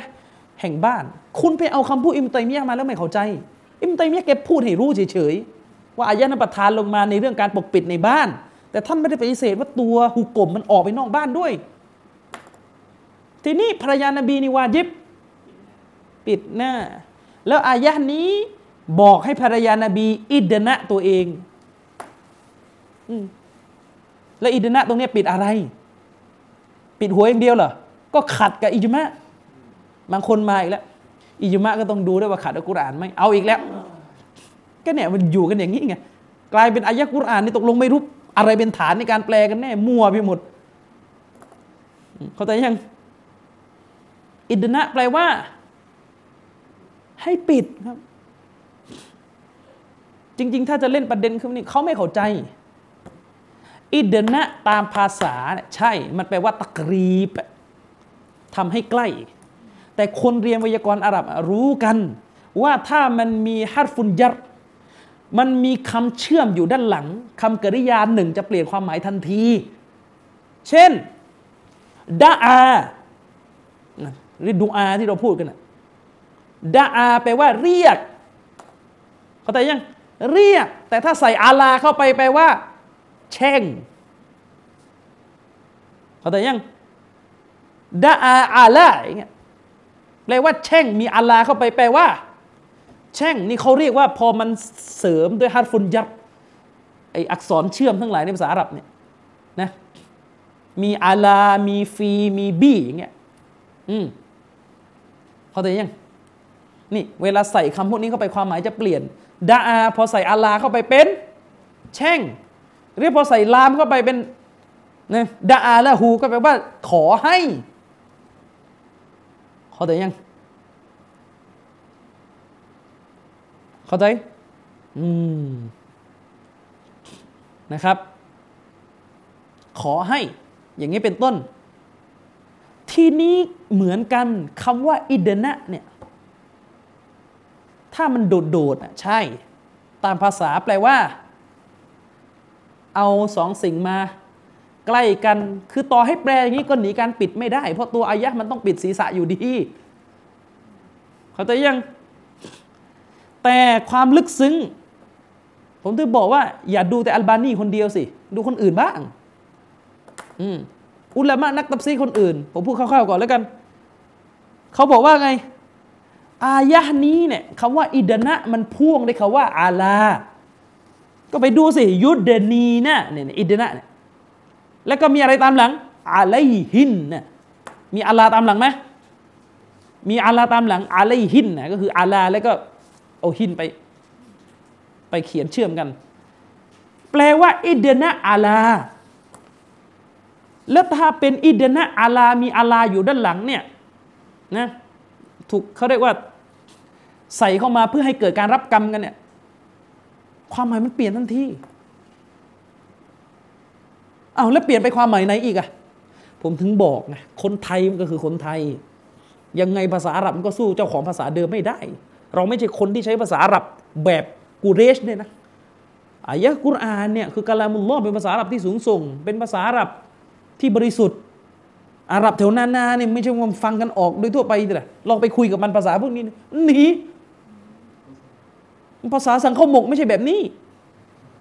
เขาแต่ยังภาษาที่มันคุยกันเวลามันสั่งอาหารไม่ใช่ภาษาแบบนี้นี่คือกุรอานภาษาสูงส่งมันต้องถามก่อนว่า จะแปลกุรอาน จะรู้ว่าภาษาของกุรอาน แปลว่าอะไรกลับไปหาใคร ต้องกลับไปหาปราดและปราดนักตับซีดมีกันหลายคน ถ้าเราเรียนตับซีดเราจะรู้เลยนะครับว่า ปราดแต่ละคนจะมีสไตล์การเขียน ที่ให้ความสำคัญคนละมุมกัน อิหม่ามกุรตูบีเขียนตับซีดท่านจะหนักไปทางฮุกกลมตับซีดของท่านจะออกไปทางฮุกกลมฟักรุดดินอัลรอซีเขียนตับซีดกะบีดมาฟาติฮุลมาฟาติฮุลไกเนี่ยท่านเป็นอาเชัยรอการเขียนของท่านเอาออกไปทางอานุนกาลามซึ่งก็มีอะไรดอลลาร์ละเยอะเลยแหละในนั้นแต่ถ้าด้านภาษา อุลามะที่ทำการอธิบายอัลกุรอานและเป็นแชมเปี้ยนด้านภาษาเลย ที่ทุกคนยกนิ้วกันให้หมด ถ้าไม่รู้จักก็ช่วยไม่ได้ ก็คืออิหม่ามสมักชารีสมักชารีกล่าวว่ายังไงอย่างเขาว่าอิดนะตรงอายะเนี่ยเวลามีอาลานท่านบอกเลยอิดนะเนี่ยเวลามันมีสิ่งเหล่านี้เข้ามาเนี่ยความหมายมันจะเปลี่ยน มันไม่ใช่แค่ทำให้ใกล้อย่างเดียวแล้วตรงตรงบริบทของอายะนี้ สมักเชอรี่บอกว่า อิดนะ แปลว่าเอรคอความหมายเปลี่ยนเลย ไม่ใช่ตักรีบละที่แปลว่าทำให้ใกล้ แต่เป็นความหมายว่า เอรคอเอรคอแปลว่าอะไรย่อนผ้าจากบนลงล่าง ก็คือปิดเข้าใจยังล่ะเข้าใจยังปิด เชคอุซัยมีอธิบายเสริม เพราะว่าอะไรจุดสูงสุดของผู้หญิงอยู่ที่หัว เวลาแปลว่าอิรคอก็แปลว่าย่อนผ้าจากหัวลง มากับปิดหมดอะไรยังอืมซึ่งจริงๆมันไม่ต้องมานั่งละร่าย เยอะขนาดนี้ก็ได้ภรรยานบีอยู่คนแรกเลยเนี่ย ของอายะมันจะไปแปลอย่างอื่นได้ยังไงล่ะเข้าใจยัง อืม แต่มันจะเล่นไงจะเล่นภาษา แล้วก็ไม่ดู ให้มันดีเข้าใจยังฉะนั้นอิดนะ ตรงนี้แปลว่าปล่อยลงมาและด้วยเหตุนี้เอง สมักชารีเลยยกตัวอย่างนี่เขาปราดภาษานะสมักชารีเลยยกตัวอย่างนี่ว่าคนอาหรับเนี่ยเวลาเขาเห็นสตรีทำผ้าปิดหน้าหลุดอะอาจจะด้วยลมพัดเลยแล้วก็ตามแต่ เวลาเขาจะบอกให้สตรีปิดหน้า เขาจะพูดกันว่าจงอิดนะผ้าของเธอซะเวลาเขาเห็นผ้านี้ก่อผู้หญิงหลุด เวลาเขาจะบอกให้ปิดเขาก็จะบอกว่าจงอิดนะไม่ว่าเอามาปิด อืมฉะนั้นถ้าไม่ดื้อเนี่ย มันชัดเจนอยู่แล้วว่าอายะนี้สั่งอะไร อัลลอฮฺตาลาบอกว่าให้นบีสั่งทั้งสามคน ให้อิดนะ ตัวของพวกเขา อิดนะ แปลว่า ปล่อยผ้าลงมาอาไลหินเอาตรงๆเลยนะอาไลหินแปลว่า อิดนะตัวพวกนาง เชคุไซมีนบอก ถ้าจะเอาแบบตรงๆชัดๆเลยนะ ไม่มียกเว้นเลย ปิดตัวเลยอาไลหินนะปิดพวกนาง หน้าก็อยู่ในนั้นก็หมด แต่มายกเว้นตาเนี่ยเพราะอะไรอะเพราะมีหลักฐานเฉพาะ หลักฐานจากไหน ก็เวลาสฮาบะเขาใส่นิกอบนบีก็เห็นนิกอบนี่ก็ใส่ตั้งแต่สมัยนบีท่านนบีพูดถึงเรื่องการห้ามใส่นิกอบเวลาทำฮัจเวลาของเอรอมอยู่ ก็เอาอายะนั้นแหละ ยกเว้นตาเอาแต่ยัง ซึ่งมันจบแล้วจริงๆอะยอมรับเถอะ คือต้องคุยให้รู้เรื่องก่อนว่าอายะนี้สั่งอะไร มันถึงจะจบ แต่พอพยายามจะเอาให้ได้เลยว่าอายะนี้ไม่ได้สั่งให้ปิดหน้า แต่อายะนี้สั่งให้ใกล้ สั่งให้กระชับเนี่ยมันก็เลยออกอ่าวออกทะเลไปไหนตอนไหนหมด ยิ่งไปกว่านั้นอายะนี้ใช้คำว่า มินจาลาบีบีหินนะให้ปิดจากมินตรงนี้เป็นอักษรเชื่อมไปว่าจาก แต่มินตรงนี้แปลว่าในต่างวยากรณ์เชคอุซัยมีอธิบายว่าเป็นมินลิตตาบอีดที่ให้ความหมายว่า บางส่วนจาก หมายความว่าให้ดึงบางส่วนจากผ้ายิลบาบมาปิด ไม่ใช่เอาทั้งหมดของผ้ายิลบาบมาปิดนะ ให้เอาบางส่วนจากผ้ายิลบาบมาปิด ฟังให้ดี ยิลบาบเนี่ยมันหมายถึงเสื้อที่ผู้หญิงคลุมตัวเอง ให้ดึงบางส่วนมาปิด ถ้าคุณไหวพริบดีนะ แสดงว่ายิลบาบเนี่ยผู้หญิงใส่อยู่ก่อนแล้ว แล้วก็ให้ดึงบางส่วนมาปิด มันจะปิดหัวได้ยังไงล่ะ จะปิดตัว จะปิดไม่ใช่ปิดตัวปิดหน้า แสดงว่าผู้หญิงสวมผ้ายิลบาบอยู่ อยู่แล้ว อืมผู้หญิงสวมผ้าจิลบาบอยู่แล้ว แล้วก็ให้ดึงบางส่วนนั้นมา มาปิด ให้ดึงบางส่วนนั้นมา ปิด ซึ่งตรงนี้เชคอุซัยมีนบอกว่ามันเข้าใจได้เลยว่าให้ดึงผ้าจิลบาบบางส่วนนั้นมาปิด เน้นไปที่ใบหน้าเลย แม้ตัวอายะจะบอกว่าปิดพวกนางทั้งหมดอะไรหินก็ไม่ถึงปิดตัวเลยเพราะว่าปิดตัวก็คือปิดหมดสิตั้งแต่หัวยันเท้า อืมก็ต้องเอาตามนั้นเอาตรงตรงก็ต้องตามนี้ ปิดทั้งหมด ซึ่งแน่นอนเราเราอธิบายอย่างนั้น แต่ที่มาเจาะจงหน้านี่เพราะอะไรเรามาอธิบาย เพราะอะไร เพราะหน้าคือสิ่งที่พวกอาหรับยะฮิลียะมันเปิดกันอยู่ก่อน พวกอาหรับมุชริกีเนี่ยมันปิดหัวอยู่แล้ว แต่มันปิดหัวมันอาจจะเปิดคอ มันปิดแล้วมันเหมือนปล่อยผ้าไปด้านหลังอะอืมซึ่งอันนี้อุลมะเขาบอกว่าที่เจาะจงไปที่หน้า ก็เพราะอะไร เพราะเพื่อจะได้เขาเรียกว่าแก้ไขสิ่งที่พวกอาหรับยะฮิลียะเนี่ยมันทำ มาไม่สมบูรณ์ก็คือเรื่องของการเปิดใบหน้า และนี่จึงเป็นเหตุผลที่ว่าทำไมอิบนุอับบาสอธิบายอายะนี้ว่าให้ปิดเหลือแต่บ้าก็ไม่เอากันอีกอ้างว่าโดอีฟอีก และโดยอีฟก็หัวมังกุฎท้ายมังกรคือยังไงรู้ไหมรายงานที่อิมนุอับบาสอธิบายอายะนี้ว่าให้ปิดเหลือแต่ตาเนี่ยเขาพยายามอ้างว่ามันดอีฟแต่พอไปดูสายรายงานเนี่ย มันคือชุดเดียวกัน เป็นฮะดิษสายรายงาน อันเดียวกันกับมูอัลลักในบุคอรี ตกลงจะเอาอยัางไง จะเอาอยัางไงกับตัวเองนะคือสายรายงานที่สายรายงานเนี่ยที่สื่อไปถึงอิมรุอับบาสซึ่งอธิบายอายะนี้ ตามที่อิหม่ามตอบารีได้บันทึกเนี่ยที่บอกว่าให้ปิดเหลือแต่ตาเนี่ยมันคือชุดเดียวกันกับที่อิหม่ามบุคอรีบันทึกไว้ในเล่มของท่าน ในบทว่าด้วยการตัฟซีรกุรอาน แต่มันเป็นรายงานมุอัลลักคุณจะเอาอย่างไง คุณบอกว่ามุอัลลักบุคอรีซอเฮียะฮ์หมดไม่มีดออีฟแล้วทำไมมาใส่อันนี้ดออีฟคือมันไม่เนี่ยเอายังไง มันไม่มีทางออก คุณจะเอาอยัางไง ถ้าคุณจะบอกอันนี้ดออีฟคุณก็ต้องกล้าพอ ซึ่งอัลบานีเชคอัลบานีرحمه اللهแกกล้าเอาว่ากัน คุณต้องกล้าพอเชคอัลบานีท่านบอกว่าสายรายงานที่อิบนาอับบาสอธิบายอายะเนี่ย ที่ว่าให้ปิดเหลือแต่ตาเนี่ยมันดออีฟเชคอัลบานีก็เลยไปเขียนหนังสือออกมาเล่มหนึ่งเลย ตรวจเขาได้เป็นหนังสือบุคอรีฉบับย่อ และท่านก็วิจารณ์เลยว่าสายรายงานมุอัลลักของอิหม่าบุคอรีที่เป็นกระแส จากชุดผู้รายงานกลุ่มนี้โดยอิหมดทั้งเล่ม ไม่ต่ำกว่าร้อยกว่าบทอะก็แล้วแต่เชคมุกบินก็ว่าอย่างนั้นอะผมไม่ปิดข้อมูลอะเชคมุกบินก็เห็นตาม นักฮะดิษที่ได้อิทธิพลจากอัลบานีเป็นอย่างนี้หมด ชคอัลบานีเริ่มเริ่มก่อนเลย ตามด้วยเชคมุบินตามอามัดชากิดก็ด้วย เชคอุอิสาคูเวนีก็ด้วยเชคอาลีฮาลาบีก็ด้วย สายนี้เป็นอย่างนี้หมดแหละโดยอิบหมดอืมเป็นมูอัลลักของบุคอรีที่มีโดยอิบเขาไปกันถึงขนาดนี้แล้ว ไอ้บ้านเราในตอนที่ออกมาพูดมูอัลลักโดยอีฟโอ้โหแรกๆเนี่ยเหมือนกับผมว่ากุรอานเลยโอ้โหอะไรกันเนี่ยอืมยังไงจะเอายังไง แต่อิหม่ามบุคอรีให้ความเชื่อถือต่อรีวายะนี้ หมายถึงว่าให้ความเชื่อถือต่อกลุ่มผู้รายงานกลุ่มนี้ บางคนไม่เข้าใจอีก อืทำไมถึงไม่เข้าใจ คือ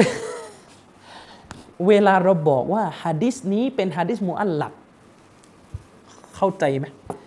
นิยามของฮะดิษมูอัลลักหมายถึงฮะดิษซึ่งบูคอรีตัดผู้รายงานหนึ่งคนขึ้นไปออกจากสายรายงาน คือไม่เอาชื่อมาใส่ แม้ว่าตัวเองจะรับมา แต่ไม่ใส่ชื่อให้ นี่เขาเรียกมุอัลลัก ถ้าผมอะผม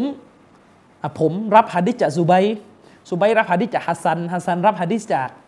คอลิดอย่างเงี้ยรับกันไปกันมาอย่างเงี้ยถ้าผมเอามาบันทึกว่าซุเบรเล่าให้ผมฟัง โดยซุเบรรับจากฮัสซันฮัสซันรับจากคอลิดคอลิดรับจากอะลาอุดดีนถ้าผมเขียนแบบนี้อันนี้เขาเรียกว่ามุสนัด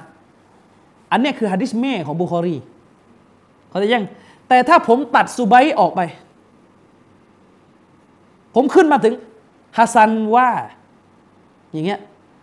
ผมอาจจะตัดซูไบหรือตัดฮัสซันหรือตัดทั้งหมดเลย แล้วก็เหลือแค่ปลายทางของฮะดิษเช่นฮะดิษนี้ไล่ไปถึงมักรินมักรินเป็นคนพูด อย่างนี้เป็นต้น เรื่องที่รับมาเนี่ยมักรินเป็นคนพูด ถ้าผมเนี่ยมาถึงผมตัดหมดเลยที่เอามาจากซูไบเอามาจากฮัสซันเอามาจากคอลิดเอามาจากอัลลูดีน ผมมาถึงมักรินได้เล่าว่าอย่างเงี้ย อันนี้เรียกมุอัลลัก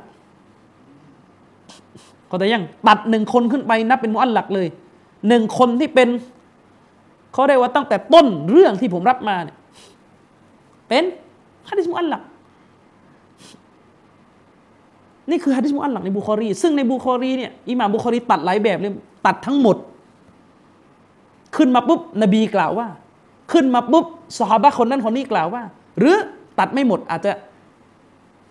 อาจจะมีบางคนปรากฏอยู่บ้าง ซึ่งการที่มัมบุคอรีตัดออกไป ไม่ได้แปลว่าสายรายงานไม่มีนะ แต่ไม่เขียนให้ ไปมีก็มีเล่มอื่นเข้าใจยัง ไม่ใช่ว่ามัมบุคอรี ไม่รู้อะไรเอามาเขียนไม่ใช่ มันไม่ใช่เขาเขาไม่ทำอย่างนั้น เขามีสายรายงานแต่เขาตัดออก ทีนี้บางคนมันตลก เขาบอกว่าก็นี่ไงไปเปิดดูบุคอรีไม่เห็นมีชื่อ สายรายงานนี่ปรากฏหรือเกิดจะมีจะมีได้ยังไงเขาเขาตัดออกอ๋อเขาแต่ยัง คืองงไหมเนี่ยคือเขาตัดออกแล้วเองจะไปหาแล้วมันจะเจอได้ยังไงล่ะเขามีหนังสือต่างหากที่เขาแจ้งอิบนุฮะจัรอัลอัสกอลานีมีหนังสือชื่อว่าตักลีกุตตาลีก เป็นหนังสือที่อิบนุฮะจัดมาเขียนมาแจ้งสายรายงานเต็มให้รู้ ว่าสายรายงานที่อิมาบุคอรีตัดเนี่ยสายรายงานเต็มมีอะไรบ้างเขาให้ไปหาเล่มนี้ มันไปหาเล่มที่เขาตัดออก แล้วมันจะเจอได้ยังไง โอ้ยอะไรกันนักกันหนาเนี่ยแล้วคุยไม่รู้เรื่องเนี่ยเข้าใจยังอะเหมือนกับฮะดิษที่บอกว่าالدين النصيحة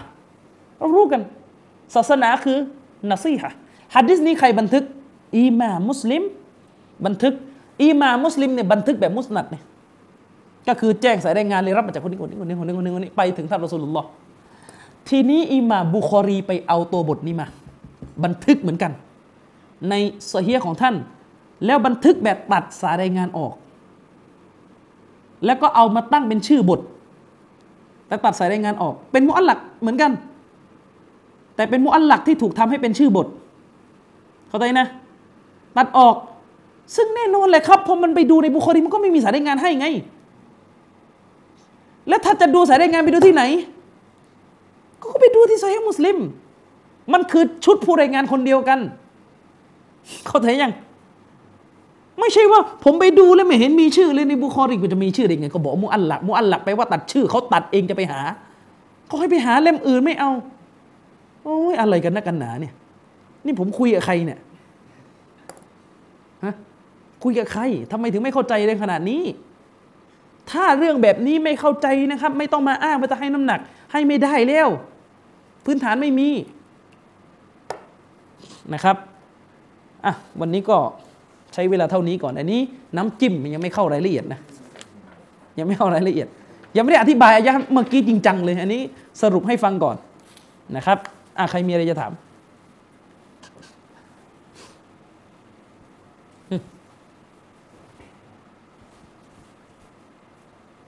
ไม่มีถ้าไม่มีก็ขอจบการบรรยายในครั้งนี้ไว้เพียงเท่านี้นะครับبالله التوفيق والهداية السلام عليكم ورحمة الله وبركاته